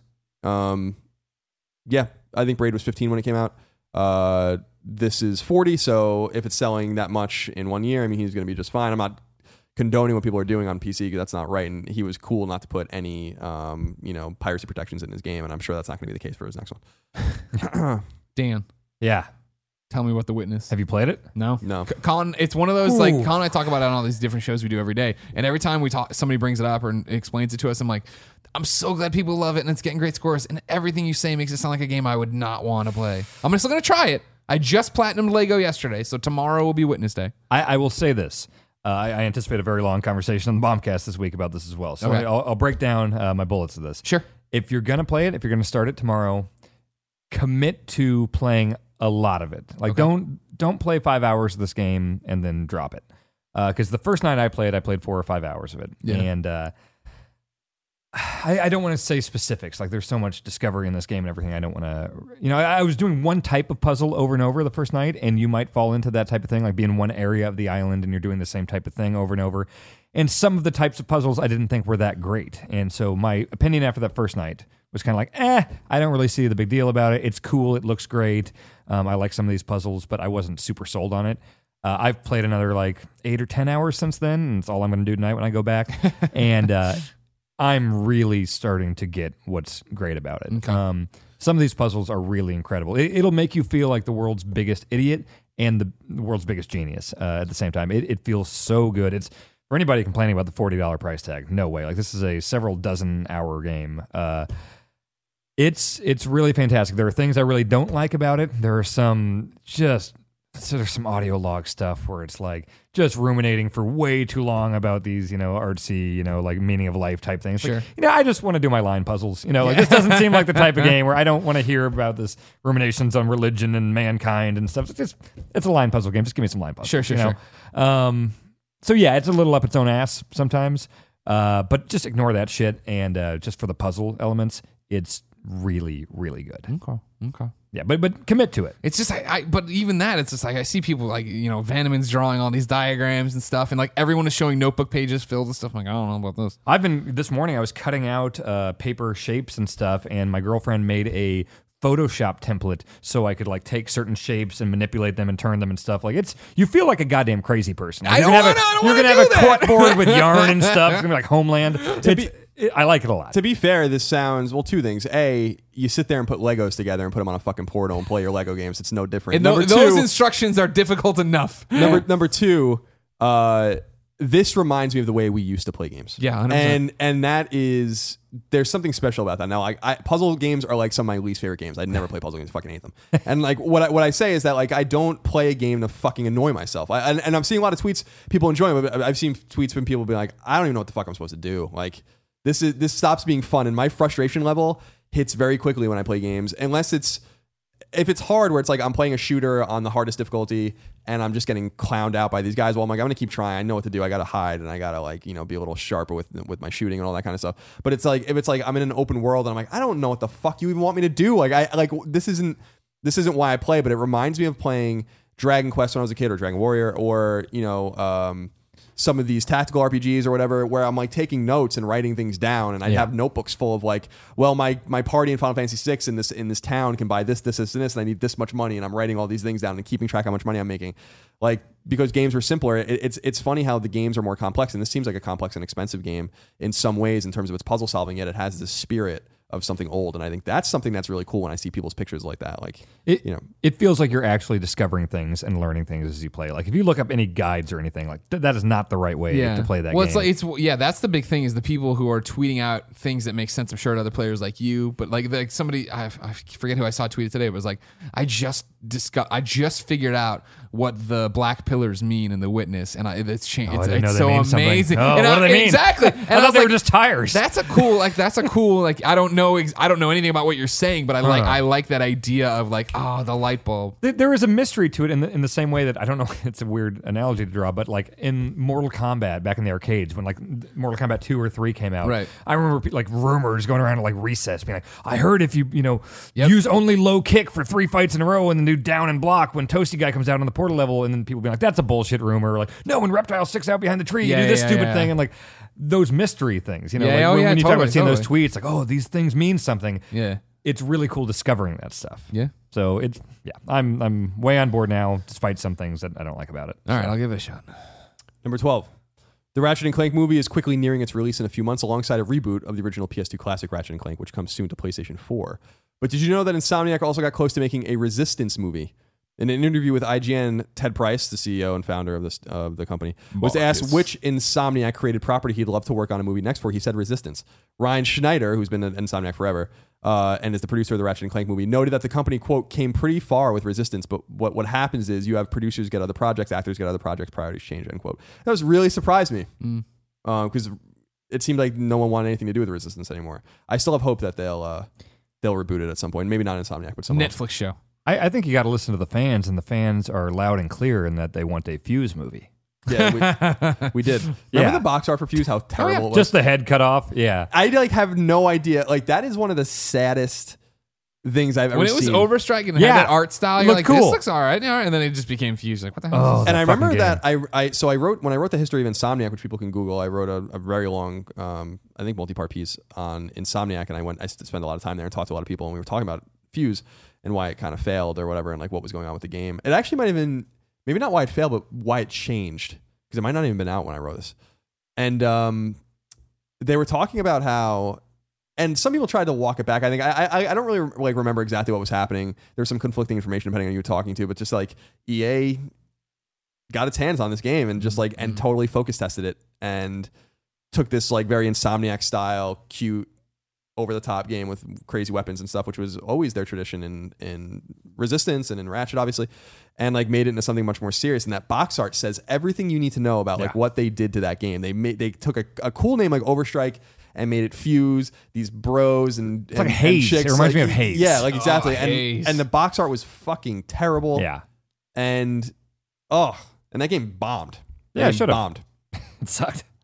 it should It, have did, it, it was very mediocre. It was it was mediocre. Exactly. Like, It was middle it of the road. play- It It wa- played fine. It was game you know? designed by committee. Yeah. These yeah. people come in and they don't get it. This guy doesn't get it, so change, change, change, and there you go. You have no vision anymore. Yep. Number 13. Gaming website Polygon has relayed an analysis by a group called Eco Partners or ICO Partners, ICO, all capitalized, which noted that in the study of media coverage of games for the year, Witcher 3 Wild Hunt was the most discussed video game in all of 2015. Fallout 4, Grand Theft Auto 5, Star Wars Battlefront, and Minecraft round out the top five.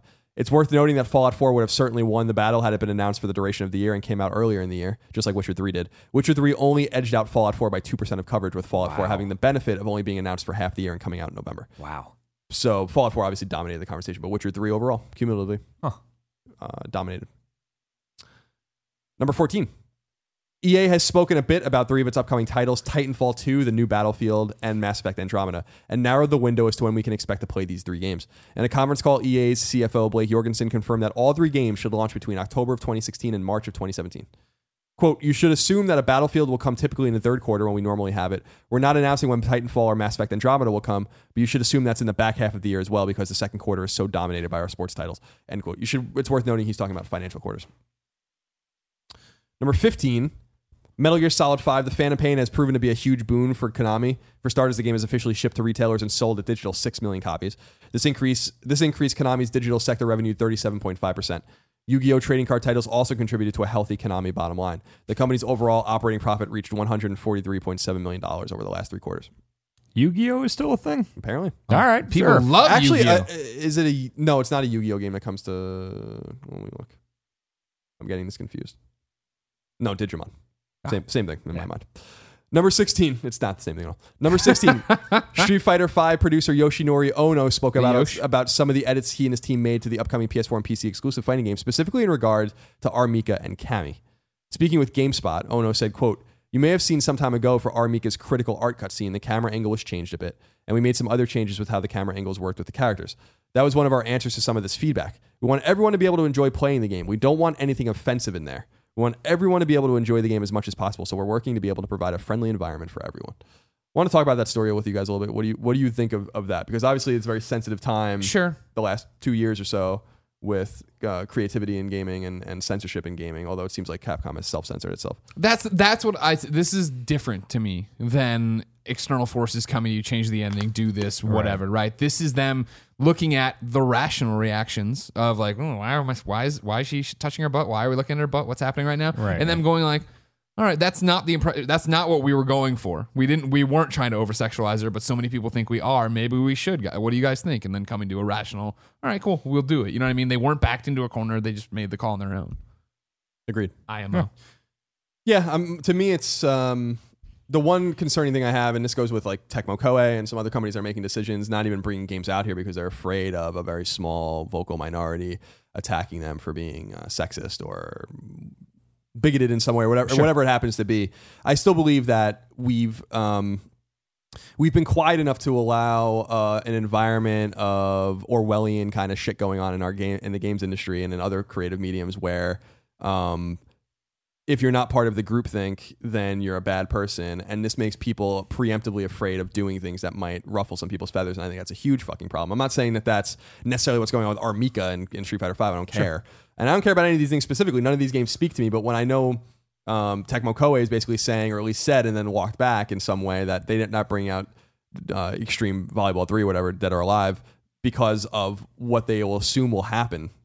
Um, There's a that to chilling me is a effect. pro- yeah, that to me is a problem, just in the sense that people are allowed to express their have the freedom to express whatever they want, disdain, disgust, excitement, whatever it is for specific games. But I don't think it's it's healthy for creativity when we jump on things that don't resonate with us, but aren't necessarily that Aimed at us. distasteful. Yeah. You know, um, and taste is in the eye of the beholder as well. Yep. So, number seventeen. This is the wrap up. Twin stick shooter We Are Doomed is coming to PS Vita on February 9th. Stikbold, the dodgeball adventure, is coming to PS4 at an undetermined time in the future. Puzzle platformer Organic Panic comes to PS4 in March. Top down shooter Live Lock is coming to PS4 later in uh, 2016. Arcade sports game Dangerous Golf is coming to PS4 in May. Robot battling game Bla- Blade Ballet is coming to PS4 in the spring. Tron themed runner Tron Run Runner Run slash R is coming to PlayStation 4 on February 16th. Platinum Games much leaked TMNT game Teenage Mutant Ninja Turtles Mutants in Manhattan. I'm gonna there's a spelling error here no one's gonna see, but I'm gonna fix it. Has been revealed and will be coming to PS4 and PS3 as well as other platforms this summer.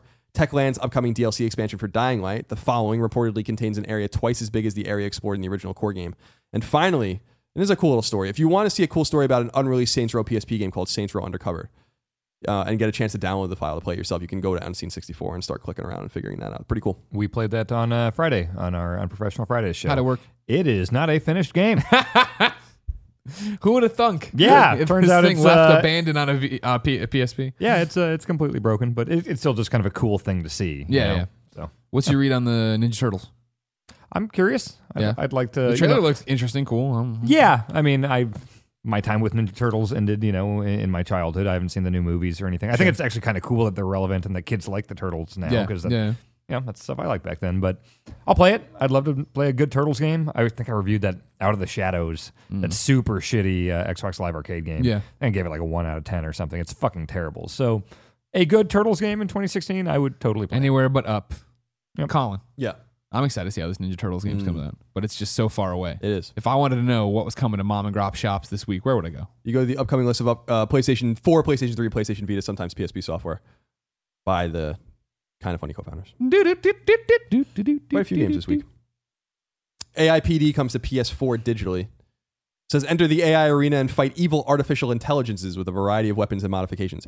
AIPD is a top-down co-op twin-stick shooter. Enjoy thousands of possible combinations of enemy and arena permutations that give you an unprecedented and nearly unlimited arcade experience. They're learning They're getting, they're listening. They're, how to write. every every time Colin critiques the little blurbs for the games. Okay. Some of them are they're- terrible. They tell you, and I got nothing a about it. conversation with the Banner Saga guys where I'm like, this is a great game, and your, your description's terrible. You know, like you're not selling your game at all. You don't even say what it is. This is the official description, Yeah. right? Okay. Albedo Eyes from Outer Space comes to PS4 digitally. It says Albedo Eyes from Outer Space is a brain racking sci fi puzzle adventure with first person elements. A wonderfully rich 60s sci fi style and a unique approach to adventure storytelling delivers mystery and amazement. I like both those things. Amazing Discoveries in Outer Space comes to PS4 digitally. It says an odyssey through the galaxy where physics based spaceflight and platforming action blend seamlessly together. Explore a colorful universe filled with amazing discoveries, alien races, and fashionable hats. Unfortunately, your only company is Zing, a navigation computer with no memory of your whereabouts and a slightly faulty social circuit. Crypt of the Necro Dancer comes to PS4 and PS Vita digitally. This one looks dope. It's a great game. Have you you played the PC Yes. version? Okay. It's really cool. Crypt of the Necro Dancer is an award winning hardcore roguelike rhythm game. Move to the music and deliver beatdowns to the beat. It is cross buy between the platforms. Yeah. So tell me more about it because the way it went is that the developer reached out to me and was like, "Hey, I didn't realize you had a test kit. Would you like one?" I was like, "Hell yeah, Oh. I want to code or whatever." And then it, we were getting into this, so I haven't had a chance to play it. But I watched the videos. I was like, "Dude, your game looks awesome." It's it's really cool. It's it's a rogue rogue light, I guess technically, because Yeah. you can you know buy stuff and unlock things. But uh, yeah, it's uh, you tap. I, I played on PC, so Sure. I, I did the arrow keys, and to the beat of the music, and you can set uh, like you can set it to all metal versions of the theme, or you know all electronic versions Sure. or whatever. Or on PC, you could actually bring in your own MP3s, and it would like kind of set up the Figure it beats out, to yeah, that. yeah. Yeah, and so you can only move like move and attack on the beat. So you'll find yourself just kind of like nodding your head, like you know, dun dun dun dun. You're moving every single beat, and if you fuck up on that, I think you can get hurt. Sure. It's been a while since I played it, but uh, it's very difficult. Um, but I really, really enjoyed it. Okay. I never beat it. I think I got to like the third world out of I think there was four or five. But uh, This really, is really on my cool radar, stuff. Colin. I'm looking forward You, to this. you should play it. Cool, It's very good. Uh, Digimon Story Cyber Sleuth comes to PS4 and PS Vita digital. PS4 versions retail. People are excited about this game. Really? Yeah, I'm seeing like some buzz for it. Celebrating its 15th anniversary, the Digimon franchise makes its faithful return to PlayStation in true RPG form in Digimon Story Cyber Sleuth. Scan, raise, and train your faithful Digimon companions to battle by your side in classic turn based battles. I think some Vita fans are excited about it. Gravity Rush Remastered comes to PS4 digital and retail. I feel like we've had this game for a long time. Uh, gain a new perspective as Kat, a strong willed girl trying to protect her future in a world that's crumbling to pieces. With incredible gravity altering abilities, Kat is the only one who can salvage the floating city of Hekseville. If only, could she, if only she could remember who she is. I don't like that write up. Under, it's just you should have just been. It's a superhero story. It's a new superhero story. Enjoy it. Lego Marvel's Avengers demo. Oh, okay. Uh, and it says PS4, PS3 digital out the third. When does it come out for? The game's out. That's just the Oh, demo. it's just the demo. That's just the demo. So that Yeah, we've out already Wednesday. talked. We've already told Yeah. you to go get it. I'm in it. Aldrich Letter Killian, how you Quest doing? Remastered comes to Vita digitally. This game sounds cool. Ever wonder what would happen if you cross Scrabble with an RPG? Now you don't have to because Letter Quest is here. Help Grim and Rose, a couple of adorable Grim Reapers, defeat monsters, ghosts, evil bunnies, and more using the power of words. Okay. Like typing of the dead. Exactly, exactly oh, what I was thinking. fuck yeah. All right. Bought a keyboard for that. Mega Dimension Neptunia 7 comes to PS4 digital and retail. Neptune's adventure is now going out of this world and entering the world of Platform Zero. Gaming industry has entered a precarious season known as the CPU shift period. During this time of social unrest, de- uh, deprecating rumors about the CPUs have begun to saturate gaming industry. Neptu- Neptune and the others worry the citizens will soon call for new leaders to replace them and that their rule will end. Like every other Neptunian game, it's a Japanese role playing game. Right. That's a making fun of the games Making fun of the games industry. Uh, Nitro Plus Blasters Heroines Infinite Duel comes to PS4 digital and retail. Been waiting for this one a long time. The greatest heroines of the Nitro Plus visual novels come together in a battle royale. Choose from 12 core characters plus two DLC characters. Bring any two of 20 partners and build up your power gauge to unleash your awe inspiring lethal blaze. Okay. Not a Hero comes to PS4 digitally. It says when an anthropomorphic rabbit mayoral candidate from the future named Bunny Lord needs a murderous loner to clean up the city during the election, Steve heroically offers up his dubious skills with a gun and a lack of self preservation instinct to this mysterious stranger from beyond. It's hard to believe this is just coming out Mm. on PlayStation 4. It feels like we've heard about it forever. Said Bunny mayoral candidate. Right. Right. Okay. He's the one who hires. You, have you ever played this one? I have not. It's fun. Yeah, we Yeah. played it on PC a long time Yeah, ago. we have a Let's Play up, I think, for. Final game is Royal Defense, which comes to Vita digitally. It says the castle needs a hero as hordes of trolls are surrounding it. Build towers, save money, learn spells, and keep the enemy away. Follow the exciting story of the Dwarven Kingdom's eternal struggle against the troll hordes, who only want to crush the dwarves and claim their territory. I like me a good pet, t- tower defense game on the uh, on the PlayStation Vita, so Who doesn't? I might look into that. And that's it for the uh, for the games. Daniel, Yes. before we move to other things, Yes. how are you doing? I had told you 90 minutes when you got here at 3 o'clock. That's come and gone. Do you need to bail? Do you need to get I can finish the podcast for Okay, sure. okay, yeah, great. Yeah, as Just long as sure. uh, yeah, yeah, Okay, yeah, we, we'll probably got another like 30 in front of us. Is that fine? yeah, can do that. Good. I figure, right? I don't know. Who the hell knows with this show? I don't know. Wherever it goes, it goes. Mhm. Colin, Yeah. time for topic of the show. Tots, tots, tots, tots. We have little little segment things we do. It's fun. right. We're, You have we fun have, here, We have fun here. We're not, we're not right. your normal workplace. Okay. Buddha wrote in to kindafunny.com slash PSQ and says, Hey, Colin and Greg. Longtime fan and listener, figure I give this question thing a go. A few episodes back, you had mentioned that the PS4's life cycle will most definitely not be most definitely not be as long as the PS3's was, and proposed that the PS5 will be released at the latest at least by 2020, making the PlayStation 4's life cycle about seven years. My question is this. Do you think the PS4's potential will be fully achieved by the time PS5 releases? We are now in the PS4's third year, and games are still being developed for both PS3 and PS4. If we are at the almost halfway point for the PS4's life cycle, and certain developers still aren't making native PS4 games, I feel like the potential of PS4 isn't being fully achieved and won't be by the time PS5 releases. The final years of the PS3 were some of the greatest because developers found ways to work around constraints they were given. Will we ever have a Last of Us moment with the PS4? P.S. I love hard. Buddha. It's a reference to uh, the the hit the hit the hit movie Which Fifty movie? Shades of Grey, Oh, I see. where he goes, Okay. "I fuck hard." He Oh. doesn't. He doesn't make love. He fucks Mm. hard. That's the dialogue. That's Yeah, the line. yeah, okay. that's a real one. That's pulled from the book. Oh, okay. Yeah, yeah. Great. Are we ever going to hit the true potential of the PlayStation Four? Yeah, of course. Of course we will. It took, you know, The Last of Us came out uh, the year PS4 came out. Mhm. So it's, it, you know, you might have to be a little patient. The Last of Us is definitely the, the console's best game, I think. But um, yeah, I was surprised. I mean, to his point, Platinum is making, for instance, a PS4 and PS3 iteration of Turtles. And certainly this isn't going to push the PS4 to its absolute limit. Sure. And you see a lot of Japanese developers still doing this because PS3 still thrives there. So it's the same thing with Persona 5. Like that's going to be a PS3 game that was clearly just put on PS4. Tales of Zestiria was another game that was just released on PS4 just for the West. It didn't even come out in Japan on the PS4. So um, I don't think it's a huge problem because I, I still think we overestimate power. Like power doesn't doesn't tell the tale necessarily of, of why a game's good or bad, nor does our obsession with frame rate and, and and resolution. Like at the end of the day, it doesn't matter. The greatest game of this generation can be an 8-bit game for all I care. Like is it good and like does it speak to me and is it fun? Um I just think we're like way too focused on like that of equating extracting power from a machine to making a game better. You know, I, Yeah. I don't think that they're necessarily they could be, but not necessarily correlated with each other. Yeah, Dan.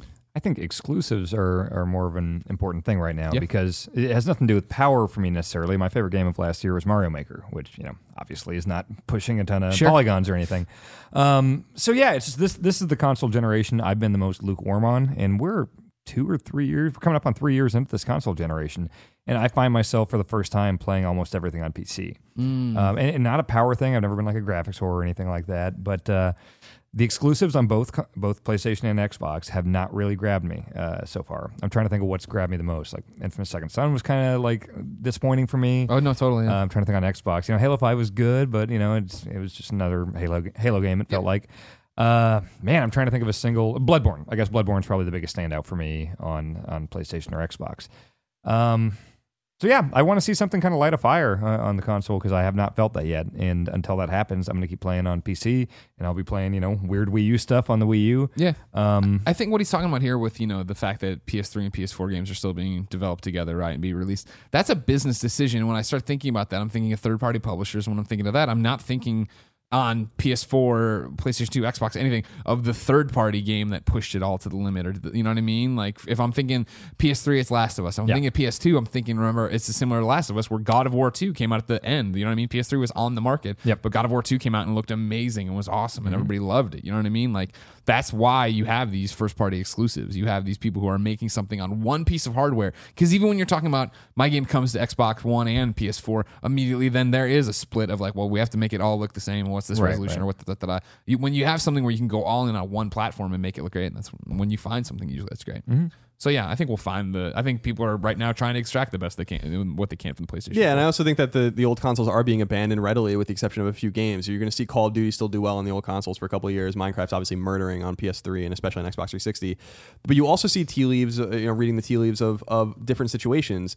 One major thing that I saw that I read into very much was when Wolfenstein: The New Order came out. It was on PS4, PS3, Xbox 360, Xbox One, and when its standalone DLC came out, it was only on PS4 and Xbox One.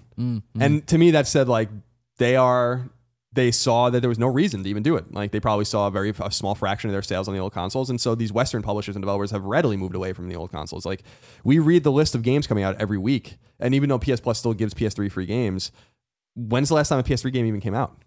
You know, like Lego will come with PS3 or something like that, but like when there's no like PS3 exclusive games coming out anymore, or like last Yakuza. generation exclusive. Yeah, Yakuza, but that's because that game was very late. and I'm just saying, I'm, I'm just saying so that you you know the comments don't flog you. well, that's fine, but Yakuza is just a late port. Exactly, it took forever. the next Yakuza game is a PS4 game. So it's it's it's uh you know uh, I I just I just feel like I've said this in the past I think and we used to talk about some podcasts beyond like I didn't even really need PS4. I was excited about it but I was like, well, what can we do on are, are is the way we're ch- playing games changing because we're moving to a next console? Of course not. Like nothing's nothing systemically has changed at all between the consoles. Right. Not not there's nothing that the PS4 does that the PS3 couldn't have done. Maybe not as pretty, or maybe not running at a great frame rate or a good resolution, but it could have played all of those games. Like there's not a single PS4 game that I played that couldn't have been on the PS3. And that's fine because I play I like shooters and I like third person action games and I like side scrollers and all those kinds of things. These are these are that's why I'm so excited about PSVR because I do feel like this is actually going to be the first time we play games that are different, that are really different. But it doesn't necessarily need, we don't necessarily need difference for difference's sake. You know, we Yeah. play we've been playing Mario for 30 years. More than that. And it's it, it was the prototype for a side scrolling genre that still thrives to this day and that's the way we play. It's what I always say about like, you know, like there's certain things with, with analog sticks and shoulder buttons and, and all these kinds of things. Like, what else can we possibly do? It's uh, it's not even up to the developers anymore. It's like, w- what do you want? You know what I mean? Like I, that's like kind of the thing. I like I don't I, you know that's why I think people kind of fall in and out of games, and even I fall in and out of games sometimes because because you know where I go a couple months not playing anything because I'm just like, how many it's fucking the- shooters? am I gonna Exactly, it's another open. But then I'm excited about it. Yeah, yeah, yeah.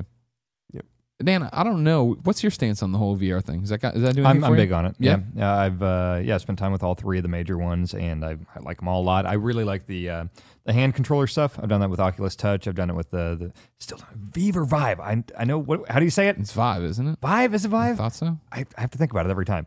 I like the HTC thing and uh, the Yeah, Oculus HTC Touch thing. Uh, I had my first time with PlayStation VR at PSX uh, a month ago or whatever. Yeah. uh, it's good. I like it. Yeah. Um, yeah, No, we're we're we're believers. We like you know what I mean. It took I think the more we got to use it, or you know, like for me, I, I Colin was on it right away after he played Eve Valkyrie on Oculus back in the Oh day. Oh yeah, yeah. And then like for me, it was like, yeah, that was fun. That was, but like more and more like, doing different things in it. Yep. And then finally at PSX, getting to sit down with Rez and put that on and be in that You world. did the suit thing and everything? fuck Yeah, that the was suit awesome. thing. Hell yeah. I was like, holy shit. Like Yeah. this is awesome. Yep, I'm totally on board. Yeah. Mhm. All right. Yeah. Interesting topic of the show. It is. I think you'll be fine. I mean, what's I mean, the whole thing is like, you know, Buddha's question is PS4. You know, will the potential ever fully be reached? Was the potential fully reached on PS3? Was it on PS2? You don't. I mean, that we I we can go What and was say even what was even different between PS2 and PS3? I mean, that's like those Yeah. are the like that's the quite other than power. yeah. Like what was the fun like what was the fundamental genre or the fundamental new way we played other than motion? PSN downloads, but yeah, Right, but I'm just, but- I know But delivering games like so yeah, there was a different way of receiving games or everything. buying games. It, really, what you're doing in this is you know when we're talking about PlayStation and buying you know one to two to three to four, we're talking about like basically you're upgrading your OS. You know what I mean? Like your hardware for sure, but I mean like when it's like you know when I think about what I love about the PlayStation 4, you know it's like oh play Yakuza on PS3. I'm like oh I don't want to use the XMB again. But, but there are gameplay things that come about with more power. Like look at uh, Shadow of Mordor. Uh, the Nemesis system was only on Xbox One and PS4. Uh, they stripped that whole thing out for the previous generations, and that was easily the best thing about that game for me. So with that more power comes you know more freedom for developers to make huge crazy systems like that. So it's not just you know graphics and number of polygons or whatever. Sure, but the question would be like if you if they weren't trying to let's say the PlayStation 4 didn't exist, would they have been able to get Nemesis working on? You know what I mean? Was it something they abandoned because well we're going to put it all into this? You know what I mean? Right, Like, right. that's the argument because it's similar when he said a second ago like anything. I'm like well. Fucking Witcher couldn't, but if you dialed Witcher graphics way the fuck down, Yeah, you would have to make major like- concessions. Exactly. Yeah. Yeah. you'd still be able to have this giant open world RPG, which wouldn't look that great. Yep. And plus, you had Kingdoms of Amalur Reckoning, so you were fine. you should just accept what you had. Colin, yeah. Seems like as good a place as ever for me to reach out, touch your hand, tell you that this episode is brought to you by Squarespace. Building a website can be tough, and even if you do know your way around coding, creating something that looks good and works well is a time-consuming affair. Whether it's for a business site, a portfolio, a restaurant, or whatever else, in this day and age, you probably need one anyway. Well, lucky for us, Squarespace makes it easy to build beautiful websites without breaking a sweat. Squarespace provides simple, powerful, and beautiful website tools that look professionally designed regardless of skill level. No coding required.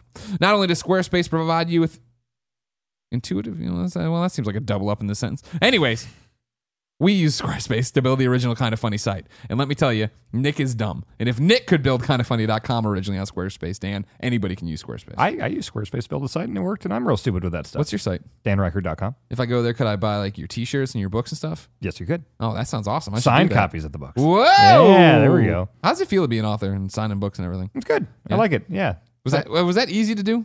Which part? Being, oh, I'm not writing the book, but I mean getting it published. Uh, yeah, I use Amazon self-publishing Mm-hmm. service, and it, there's lots of stuff you have to look up, and like getting ISBN numbers and all that stuff. Sure, sure, and, sure. Uh, it's a process for sure, but uh, oh, I love it. All right. We'll go to danryckert.com and buy that books and then go to Squarespace. Seriously. You can't beat the ease and simplicity of Squarespace. Squarespace gives you 24 7 online support and a beautiful website. So, what are you waiting for? Start a free trial with no credit card required right now, right today. You go to squarespace.com and use the offer code PS to get 10% off your first purchase and to show your support for PS I Love You XOXO. We thank Squarespace for their support of PS I Love You XOXO. Squarespace, you should. I was waiting for the you should. Yeah. Yeah. It's weird right. now. We said build it beautiful Yeah, yeah. forever. Yep, And we- ever and ever and ever. Same And with we us. Yeah. Weird. Reader mail. Maelstrom. Mail call. Um, Wait, but before you do that, th- where do you want to put the trophy segment in?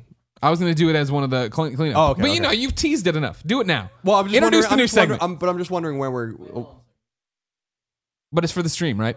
I'm not worried about it. So, where where do you want to put the trophy segment? Uh, I'm asking you. I mean, it doesn't matter to me. I don't. Let's shake it up. We'll put it here from now on. The trophy segment. uh, Explain everything you're doing. So we Oh, yeah, we uh we got a recommendation that we've gotten a few times in the past, but like not often. But I still think it's a great idea to just talk about trophies for just a few minutes. N- Either the trophies we're getting or the trophies I think more aptly the trophies that have gone live that indicate you know what some upcoming games are getting, and I use PSN profiles or Exophase for that. Um, so that's basically it. So we can just spend as much time as we want or as little time as we want, depending on um What you got a title for it? What do you want to call it? um. What do you think? I don't know. Uh, tr- Trophy time trophy time. with your boy Colin. M. Trophy time. Well, that's not just with me. Trophy I time. know. I know. Trophy time. It is. So first the, of all, the, the movement passed. Trophy time. Oh, oh, oh. so first of all, Seems like um, a tool time reference. You It see what I does. did? It does. So first of all, w- w- have you been getting any interesting trophies lately? I platinum Lego yesterday. It was very exciting. There's always the thing about the Lego Platinum is it's fun, it's enjoyable, it's time consuming. Took me about 30 hours, Colin. I did about 30 hours to get this platinum trophy in Lego, right? And there always comes that point where there's that thing of like, why am I doing? What am I doing? Why am I grinding out all these gold bricks, just flying around the city, picking up gold bricks and doing all these dumb things? But then you get through it. You know what I mean? It's that, that is that dip we all get when we're out there trophy hunting. When you're you're in a long platinum and you're just like, oh, I'm, maybe I should move on to something else and come back. And I'm like, no, no, if I move on, I'll never get back to this. I do that all the time. I will get back to pla- uh, uh, Phantom Pain. I will one day get back to Phantom Pain in Platinum Phantom Pain.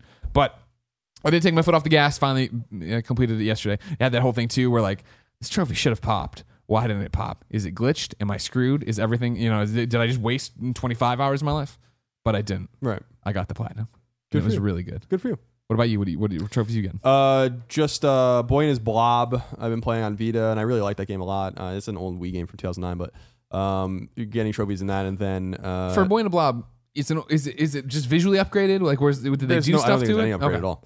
And then um, uh, just going back to Wolfenstein, playing the the old blood, playing the challenges. Um, I still have to beat the game on Uber, which is fine. It's not gonna be that big of a deal, but um, the challenge mode is awesome. And I, I was I, I reflected on on Twitter yesterday that I really like these standalone DLC kind of story packs that also have some sort of arena combat in them. And I was talking about Infamous First Light Yeah, of course. which I think the best part of that was the arena stuff, fighting um, against Augustine and stuff like that, um, and like running up your score. I thought that that was like really enjoyable and really fun. And Wolfenstein has a similar thing where you like unlock these challenges to go back to maps and like have to run up scores by like getting headshots and combos and all that kind of stuff. And it's pretty hard. Um, and I've you know I've been picking those off very slowly, so I've been doing that as well. Um, that's basically it. I got the gone home trophies except for like a couple. And Yeah, did you ever go back and get your No, speed no, or no, anything? no, it's you probably- going to? You think? I don't know. You probably. will. You're Yeah. gonna, you're it's not hard. I'll come in and do them for you. We'll see. Get you to 100. We'll see. Now you switch over to this PC business. Yeah. Do you do you care about Steam achievements? Does that does that draw you? The whole achievement thing has fallen off pretty substantially for Yeah. me because I used to be obsessed with Xbox 360. Sure. Um, so I, I think I have like 147,000 on there or something, and Nice. I spent so much time, you know, reviewing games on 360 and stuff back in college, like trying to get every achievement point. Yeah. And then uh, once it switched over to PS4 and that became what I played more, it's like, well, shit, now I'm get- trying to get all these trophies and stuff.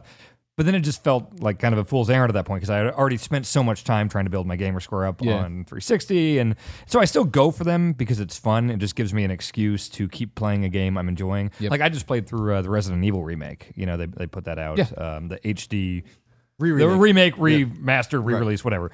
Uh, and yeah, I'm trying to do all the you know different endings and stuff like that. So because I'm liking that game and I want to play it more, I'll go after those achievements or trophies. Uh, but most of my stuff's on PC now, so I don't give a shit about Steam achievements yeah. really. So uh, It's weird. Yeah, I remember when we were back at PlayStation, we were, or, jeez, when we were back at IGN, we were so into PlayStation trophies or whatever, right? And then, like, you, you know, I left the PlayStation team.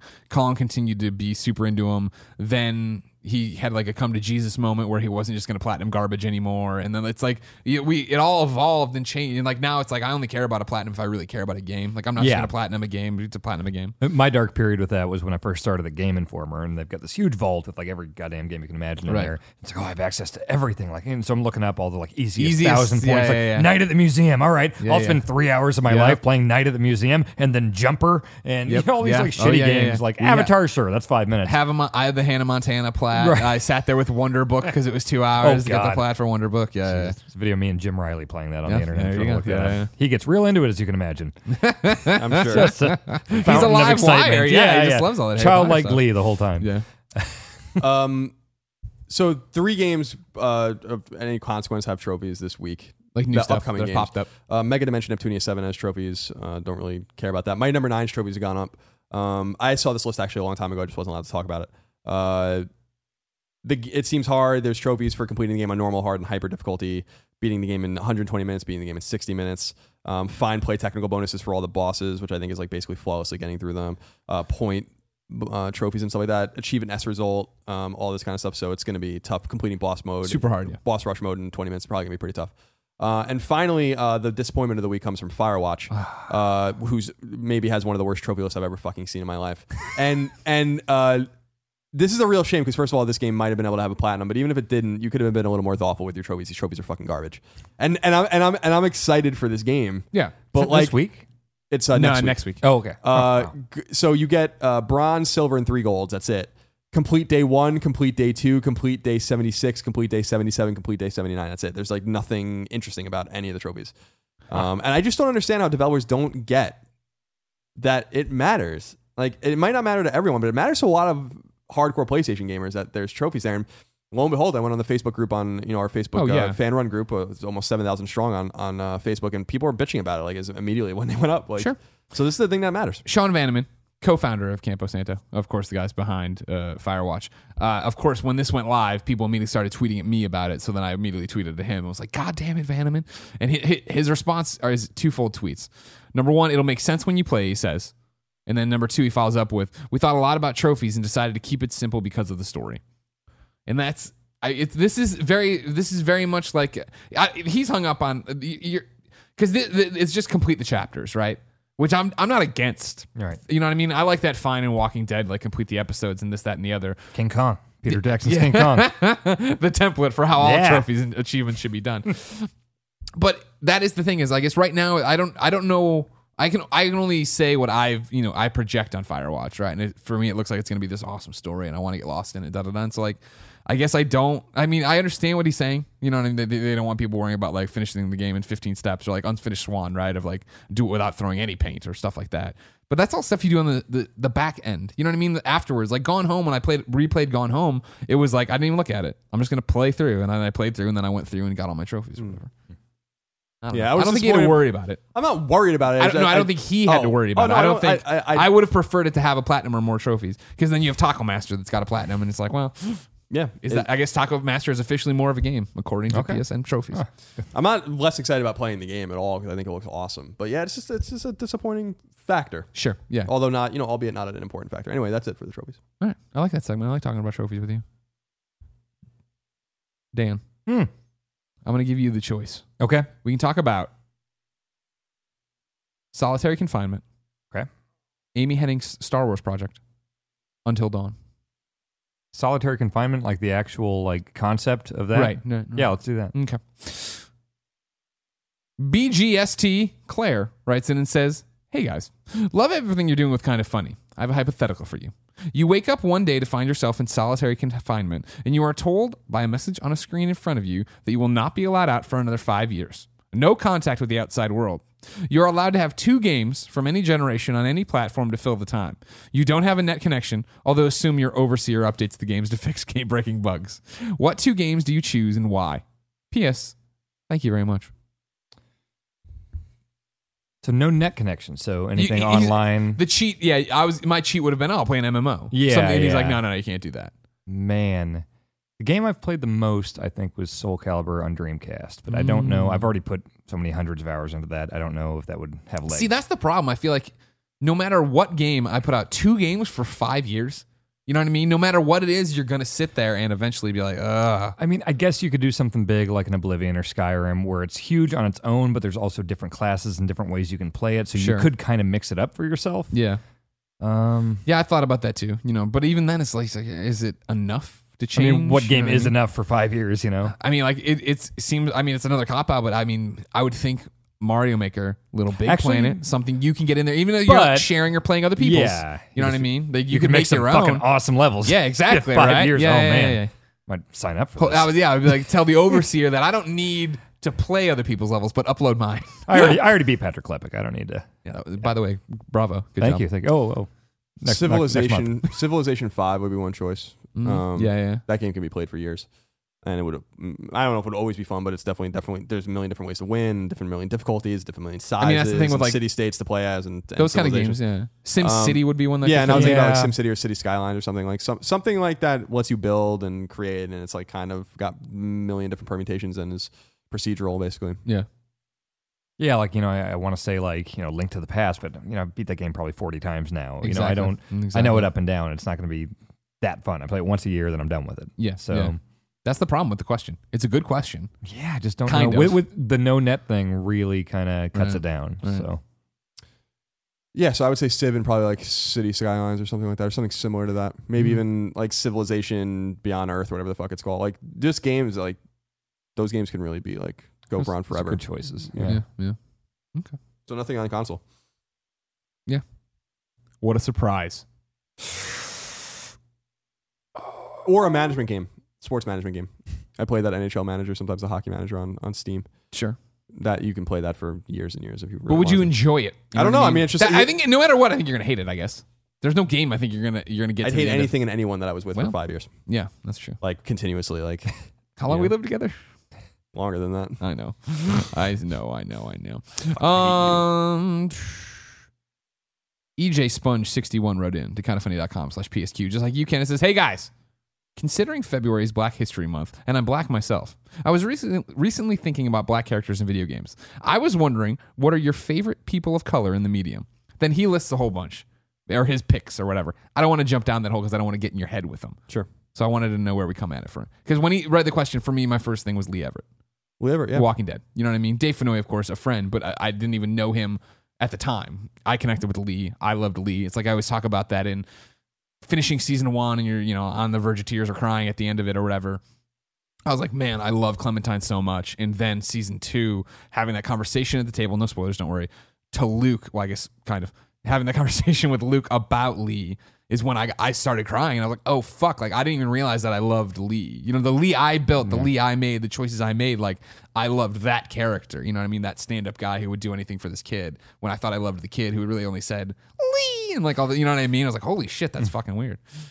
Um, I remember the f- like Barrett was really one of the very first um black characters that I remember in a game. That's obviously Final Fantasy VII, and some people have a problem with that character. Um, but I liked that character because it it, it Japanese role playing games always felt very homogenous, even definitely at that time, and even before that time, of course, and even within the realm of different races. Like if you play um, uh, something class based like Final Fantasy V, well, like your characters are the same, and you're just putting on different outfits, whatever. Or you play something like uh, um, Azure Dreams or something like there's there. It's like one character and a bunch of monsters, and there's a lot of diversity, but you're not thinking about it in terms of racial diversity. You're thinking about it in terms of other things. Um, it was interesting to see um, a Japanese developed game have um, characters that are clearly developed or clearly designed in a Japanese aesthetic, and then some develop designed in a Western aesthetic. So I feel like Cloud and Aerith are more uh, Japanese. I feel like Tifa and Barrett and even um, someone like uh, I don't know. I guess it really would end there. Are very like more Western. Yeah. Um, and um, so that was the character that came to my mind first, for sure. Okay. Yeah. Karl Malone and NBA Jam Tournament Yeah. Edition. That's- No, I'm The mailman, he's going to deliver. Yeah, I'm, I'm spacing on the names, and I don't know why. I just played Last of Us not too long ago, but uh, were they brothers or father and son? Oh yeah, Oh, fuck yeah. Yeah. What are they? Michael? I forget their No, names. God, I what want, are their names? I want to say. I really like those characters a lot. I want to say. Yeah, one of them was Michael, the kid, maybe. I think so. Henry, yeah. Was it Henry and Michael? Henry. Henry was a character who appeared in The Last of Us. He was a survivor from Hartford and his older brother, uh, and the older brother of Sam. Oh, okay. Yeah, yeah. I thought they were really been a while. well written characters. No, they were. That whole interstitial with them, like that's Yeah. a great segment of that game. That game does such a great job of introducing characters and like take you know That's a tough one. up. The way Yeah. that arc ends. Yeah, yeah, Jeez. yeah. Yeah. Um, I would also say, although it's it's it, even the name recommends that it wasn't. It was it, it was a spoof, but um, maybe even an earlier black character was that I played. I was Balrog, um, in Oh. Street Fighter, but his that's not his. He was M, M. Bison, Bison, yeah. is Balrog's name in Japan. Um, so it's uh, you know, not necessarily these um great characters. A, a lot. Another guy is um the guy from uh Starhawk. Okay, that's one of his. Let's let's kick it back Yeah. over to EJ. I EJ like that Sponge sixty one says, especially in all. "I love Lee Everett, The Walking Dead, both because he's morally good, but also relatably flawed. I'm also fond of Emmett Graves and Starhawk, since we share the first name, and I'm looking forward to Nadine in Uncharted Four. And then he puts in parentheses, I love Laura Bailey. And he goes, P.S. I love you too, to us, not just Laura. He's a good kid. Yeah. don't be mean to him. No, you shouldn't. You shouldn't be. mean No, don't you be mean to him. Oh, I won't. Okay, thank you very much. Wolf. Oh, you got something to say? I was just gonna say, like the, the fact that I, I I could only name like half dozen Yep. black That's protagonists. and they started popping up in his list too. That's interesting. Maybe there should be more black yeah, like protagonists. I, I think you know I don't believe in diversity for diversity's sake by Sure. any stretch of the imagination. I don't. I think you have to make your game. I think you have to make your characters. I think you have to make your story, whatever it is. But it does say something, Right. Especially because so many you know black people play video games, and they and it it is kind of a shame that there's not No, you know, I mean, I remember. You remember art. that was a big deal with Starhawk when they put that out there that it was Emmett Graves and it's this black, and we were all like, "Oh, that's interesting. Eh, that's oh, that's cool." But it is. You don't want to say it's cool for to be cool for its cool sake, but it was like mm-hmm. this thing of like, yeah, we don't see that enough. You know what I mean? Yeah, but again. I also don't want to go to creators and developers and bash them over the head with like, No, there needs to be this. I want more. I want more. I guess creators of all colors to feel that they this story speaks to the fact of like the protagonist would be black and this is great. I mean, Lee Everett is another great reference where I never really felt like playing when it was ha- happening and I was playing it. I never felt like oh. How cool that I'm playing a black guy, or that I'm falling in love with this black guy, and I think he's amazing. You know what I mean? Like that. Oh, you know what's another good one? I'm gonna space on the name too. Um, uh, Mass Effect 2, Jacob. Oh, Jacob. Oh, yeah. Jacob, I loved, and I Yeah, love Jacob's arc of and, going uh, through about his and dad. Anderson in oh uh, yeah, Mass Effect as but well. I didn't like him. No, I know, but there, there. So there, I mean, there are characters. The point is, is that but the, the that list was is really so much shorter. Candidly, I mean, in my mind, when you said it, I'm like, oh yeah, like, and I thought of like three names in my head. Yeah. but then I'm like, how many? Maybe I played like a thousand games in my life. That's it. Yeah, Yeah. yeah, yeah. You know, so that that was a candidly, that's a that's a moment I had mentally where I was just like, oh, yeah, Yeah. there's something to be said about that, no doubt. A Wolf underscore AD 47. Actually, it's just Wolf underscore AD. I don't know. I'm tossing A's everywhere. A Dan Ryckert. Yeah, sure. Like Fonzie. all right, yeah, I'll take it. Hey guys. Last weekend, my wife and I played through Until Dawn. My wife is not a gamer, but for the whole playthrough, we both took turns controlling characters and making decisions. She loved the game and even had her very own favorite character. Since then, we've had conversations about the plot and even plan on doing another playthrough together. My wife asked me if there are other games like it, so I told her about Heavy Rain and how it's supposed to be re- released again on PlayStation 4 sometime this year. My question for you guys Do you think that there will be more interactive drama games in the future?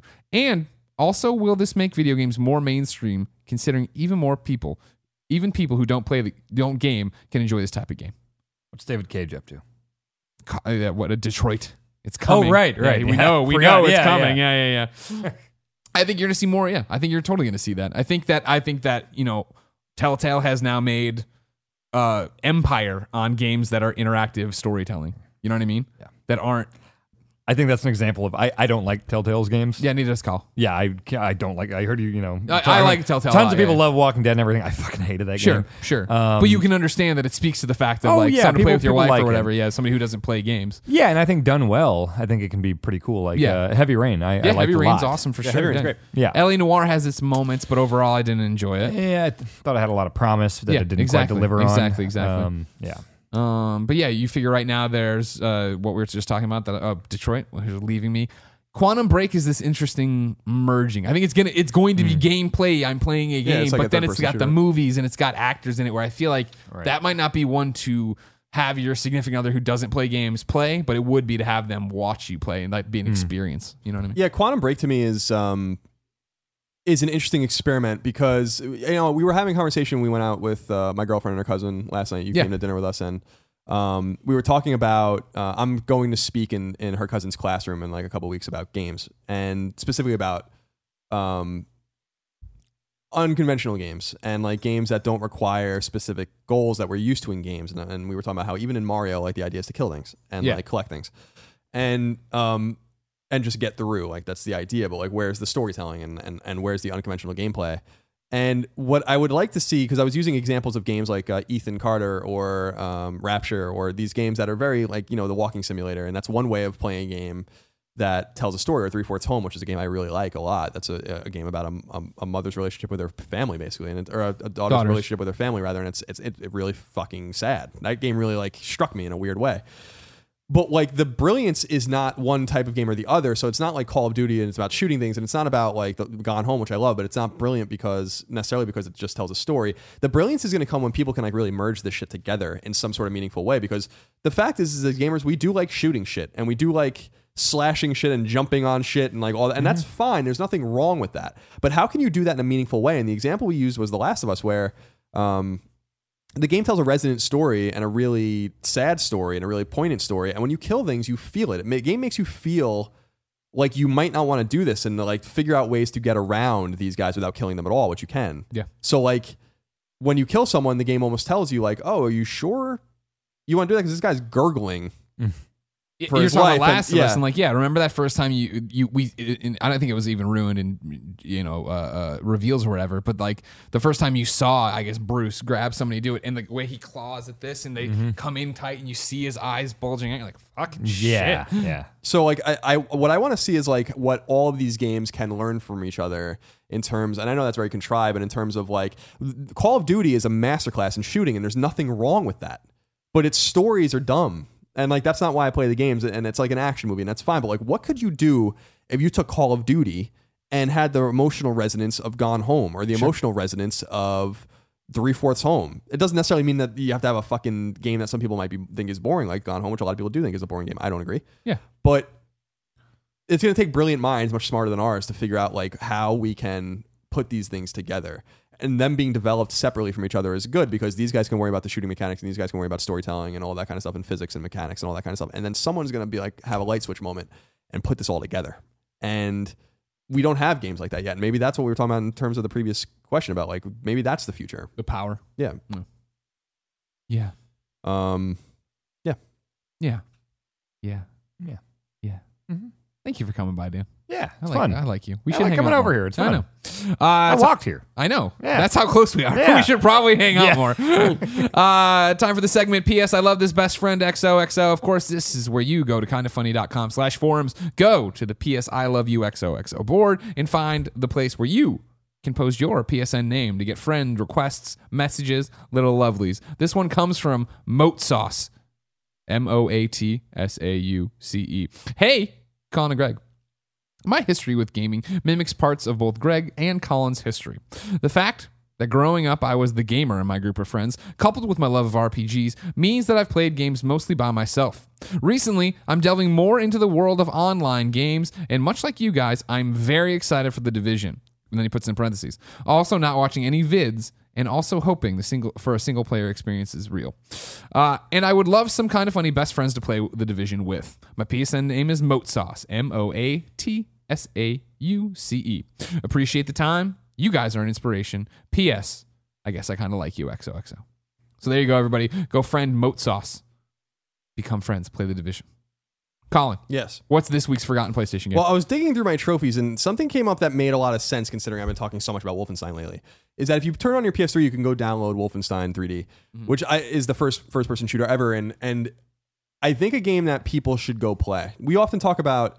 Um, We've talked about in the past. Is it important to go back? If you have a child, for instance, do you start the child like with the NES or even in 2600? Or you just let them jump in and play these new things. And to me, I'm like, well, I can see both sides of the argument, right? Um, my brother, for instance, who's a, a huge retro gamer, is playing with his five year old son Fa- Famicom games, and this is like what this kid's gonna know. Like this kid doesn't know anything about Call of Duty. He plays Macross and shit like that. You know what I mean? And and there's there, there's something to be said about that. And with Wolfenstein, I do think that it's one one exception. No matter how you feel, is that that is a game you should play because its DNA is in everything. Um, similar to Mario, I don't think you can really be a gamer and not have played Mario any more than I think you can really be a gamer and not have played Wolfenstein. I think there's just certain games. Some people feel, feel that way about Myst, even, or something. Some people feel that way about like certain games where it's like this is important. This isn't a game that was just good. It's important, and so I think Wolfenstein, um, which you can download and you can play on PC, you can play it on Xbox 360, on PS3, um, and a lot of other places. You play it on Super Nintendo, I think, if you wanted to. You know, there's like all sorts of ports. Um, it's interesting to see the very beginning of the genome of the first person shooter by playing that game. And I was just reminded of it with the nightmare sequences, which we talked about extensively in Wolfenstein, which I, the new Wolfenstein games, which I think are fucking brilliant. Um, because you're going back and playing those games again, and it's so funny how far we've come yeah. um, with textures. I mean, these games don't even have a ceiling or a floor. You know, um, the and there's like three types of enemies in the game, like a dog, a soldier, and a guy with a machine gun. Like, like it's it's Mecha Hitler. yeah, Mecha Hitler at the end, of course. So like, check it out. See what you think. It's definitely you'll definitely see where the shooter comes from, and because that is where the shooter comes from, and you'll definitely be able to appreciate it. I think. How weird does it feel in uh, the new Wolfenstein to go back and play? Because like when I could move around, I could see my gun and everything. You know, I've played Wolfenstein 3D a billion times back in the day, and being able to like look up and down and stuff felt so fucking weird with the modern controls, Yeah. like dual stick. Yeah, It was cool. I love that part. yeah, me too. Mike has the worst PSN name of the week. Remember, if you have a bad PSN name, you can head over to kindafunny.com slash forums. Go to the PS I Love You XOXO board, post your name there, and beg Shuhei Yoshida to allow you to change your name. Mike writes in and says, Hey guys, my submission for this week's worst name is my old original PSN name, Bipolar Bear. 1214. It doesn't seem as god awful as most of the creations on the forums, but putting a certain emphasis on the name makes a huge difference. I thought the name was clever back in the day since I was a big white dude with a short fuse, hence the birth of Bipolar Bear. But all of my friends and people I encountered online read it as Bipolar Bear. I was just I was just as pure as the pure one on my freshman year and didn't get it until a classmate explained it. Before I continue, I love everyone equally, and there is nothing wrong with being straight, gay, bi, tri, trans, and everything in between. Bears are just not my thing. As flattering as they were, I cannot tell you how many awkward messages I'd get every time I turn on my console. Not to mention all the weird looks I'd get in the halls in my school, which I don't understand that one, but I guess it's just because people knew you went to school with all gamers. Whatever. I couldn't handle the embarrassment anymore. Once I figured out there was no way to change our names and wanted some more, of, and I wanted to be more active in the Beyond community, I deleted my account right after the great PSN outage, losing a few digital games and trophies to create Tidro 1214. Stop making terrible names. Tidro 1214. Uh, I've happily had the name since, and I'm just relieved there's one less imposter out there for the, so that the real buy so the real buy bears can make contact with their little cubs. Please, Shu, don't let people like me lie, tease, cock block unintentionally. Let us change our names. It's all it's all on you now, Shuhei Yoshida. Ladies and gentlemen, this has been PS I Love You XOXO. It is kindafunny.com's PlayStation podcast. It is the number one PlayStation podcast on the internet, and it posts every Tuesday at 9 a.m. Pacific time. You can get it on youtube.com slash kind of funny games, MP3 services around the globe. And remember, next week, February 9th, T shirt Tuesday is none other than Baker's Dozen t shirt over at kindafunny.com slash store. Dan Ryckert, Yes. it's been a pleasure having you. I loved being here. I hope Thanks you for had inviting fun. me. No, please, we, we love you. Come back more. anytime. Don't leave. Kevin, lock the doors. I, I have to. I have to go home. No, you ha- Actually, Kevin, I have lock to- 'em! Okay.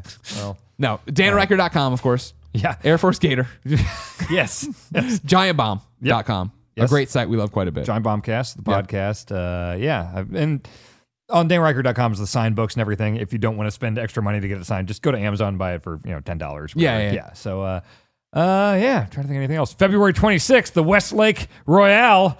I'm taking down Billy Gunn. Westlake, like in Daly City. Yeah.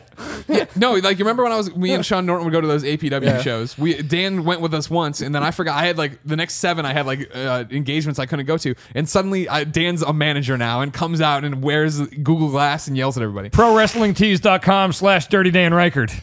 How how insane is that as a lifelong pro wrestling fan? It's honestly just this weird dream thing. And it, Yeah. it's great that it's this it's just this side thing that I get to do or whatever. It's just, you know, if it doesn't happen, it doesn't happen, but it's been happening. Yeah. It's been great. But I always wanted to like walk out to theme music and be a di- I always wanted to be a heel. Yeah. And uh, the fact that like every once in a while now I get to come out to music and yell at people and, you know, I I'm I I want to take a famouser. I want to take a famous. Yeah, you'll tell Billy. he'll, uh, he'll let you do it. I'm sure. Yeah, so I'm reaching out to uh, Joey Ryan, independent star. Yeah, Joey Ryan's uh, great. To join me and my tag team, the Classic Connection, to take down the Reno Scum, uh, who have uh, brought in badass Billy Gunn, Mr. Ass himself, Yeah. on February 26th, and uh, I'm hoping I can help help them take them down. Remember when you were living in the middle of the country and you're just like, oh man, it'd be cool to write about video games. Yep. And here you are. I wish WWE would come to town every once in a while. Yeah. But no. yeah. So now this is it's going pretty good. Well, congratulations. Thank you. It's been fun.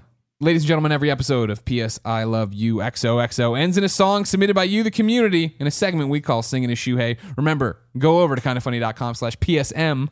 The M stands for music. Oh, okay. Submit your song as both an MP3 and a YouTube link so I can put the MP3 at the end of our MP3 or annotate out to your YouTube video on our YouTube video. This one comes from Dominic. Hey, Colin and Greg. My name's Dominic, and I'm a drummer of the SF based orchestrally, orchestras, orchestrally bent indie rock band Foxtails Brigade. That was a long sentence. Relax with but the I got genres. there. But I from, got there. from one musician to another. Relax with the genres.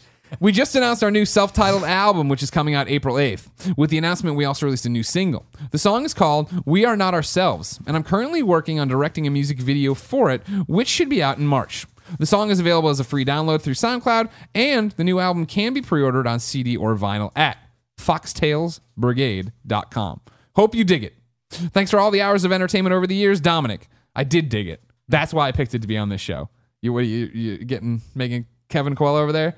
Crinkleback McGee? Kevin Crinkleback. It's not if it's not if the mics can hear it. It's if the other human beings making a product in you. We're never doing this live again. Ladies and gentlemen, this is Foxtails Brigade with We Are Not Ourselves.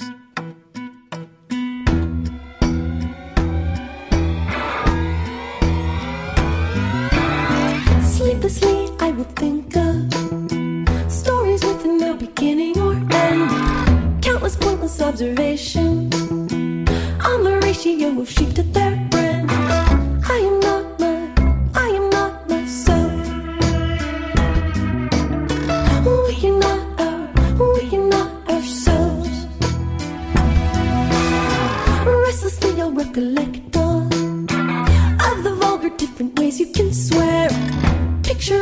different people.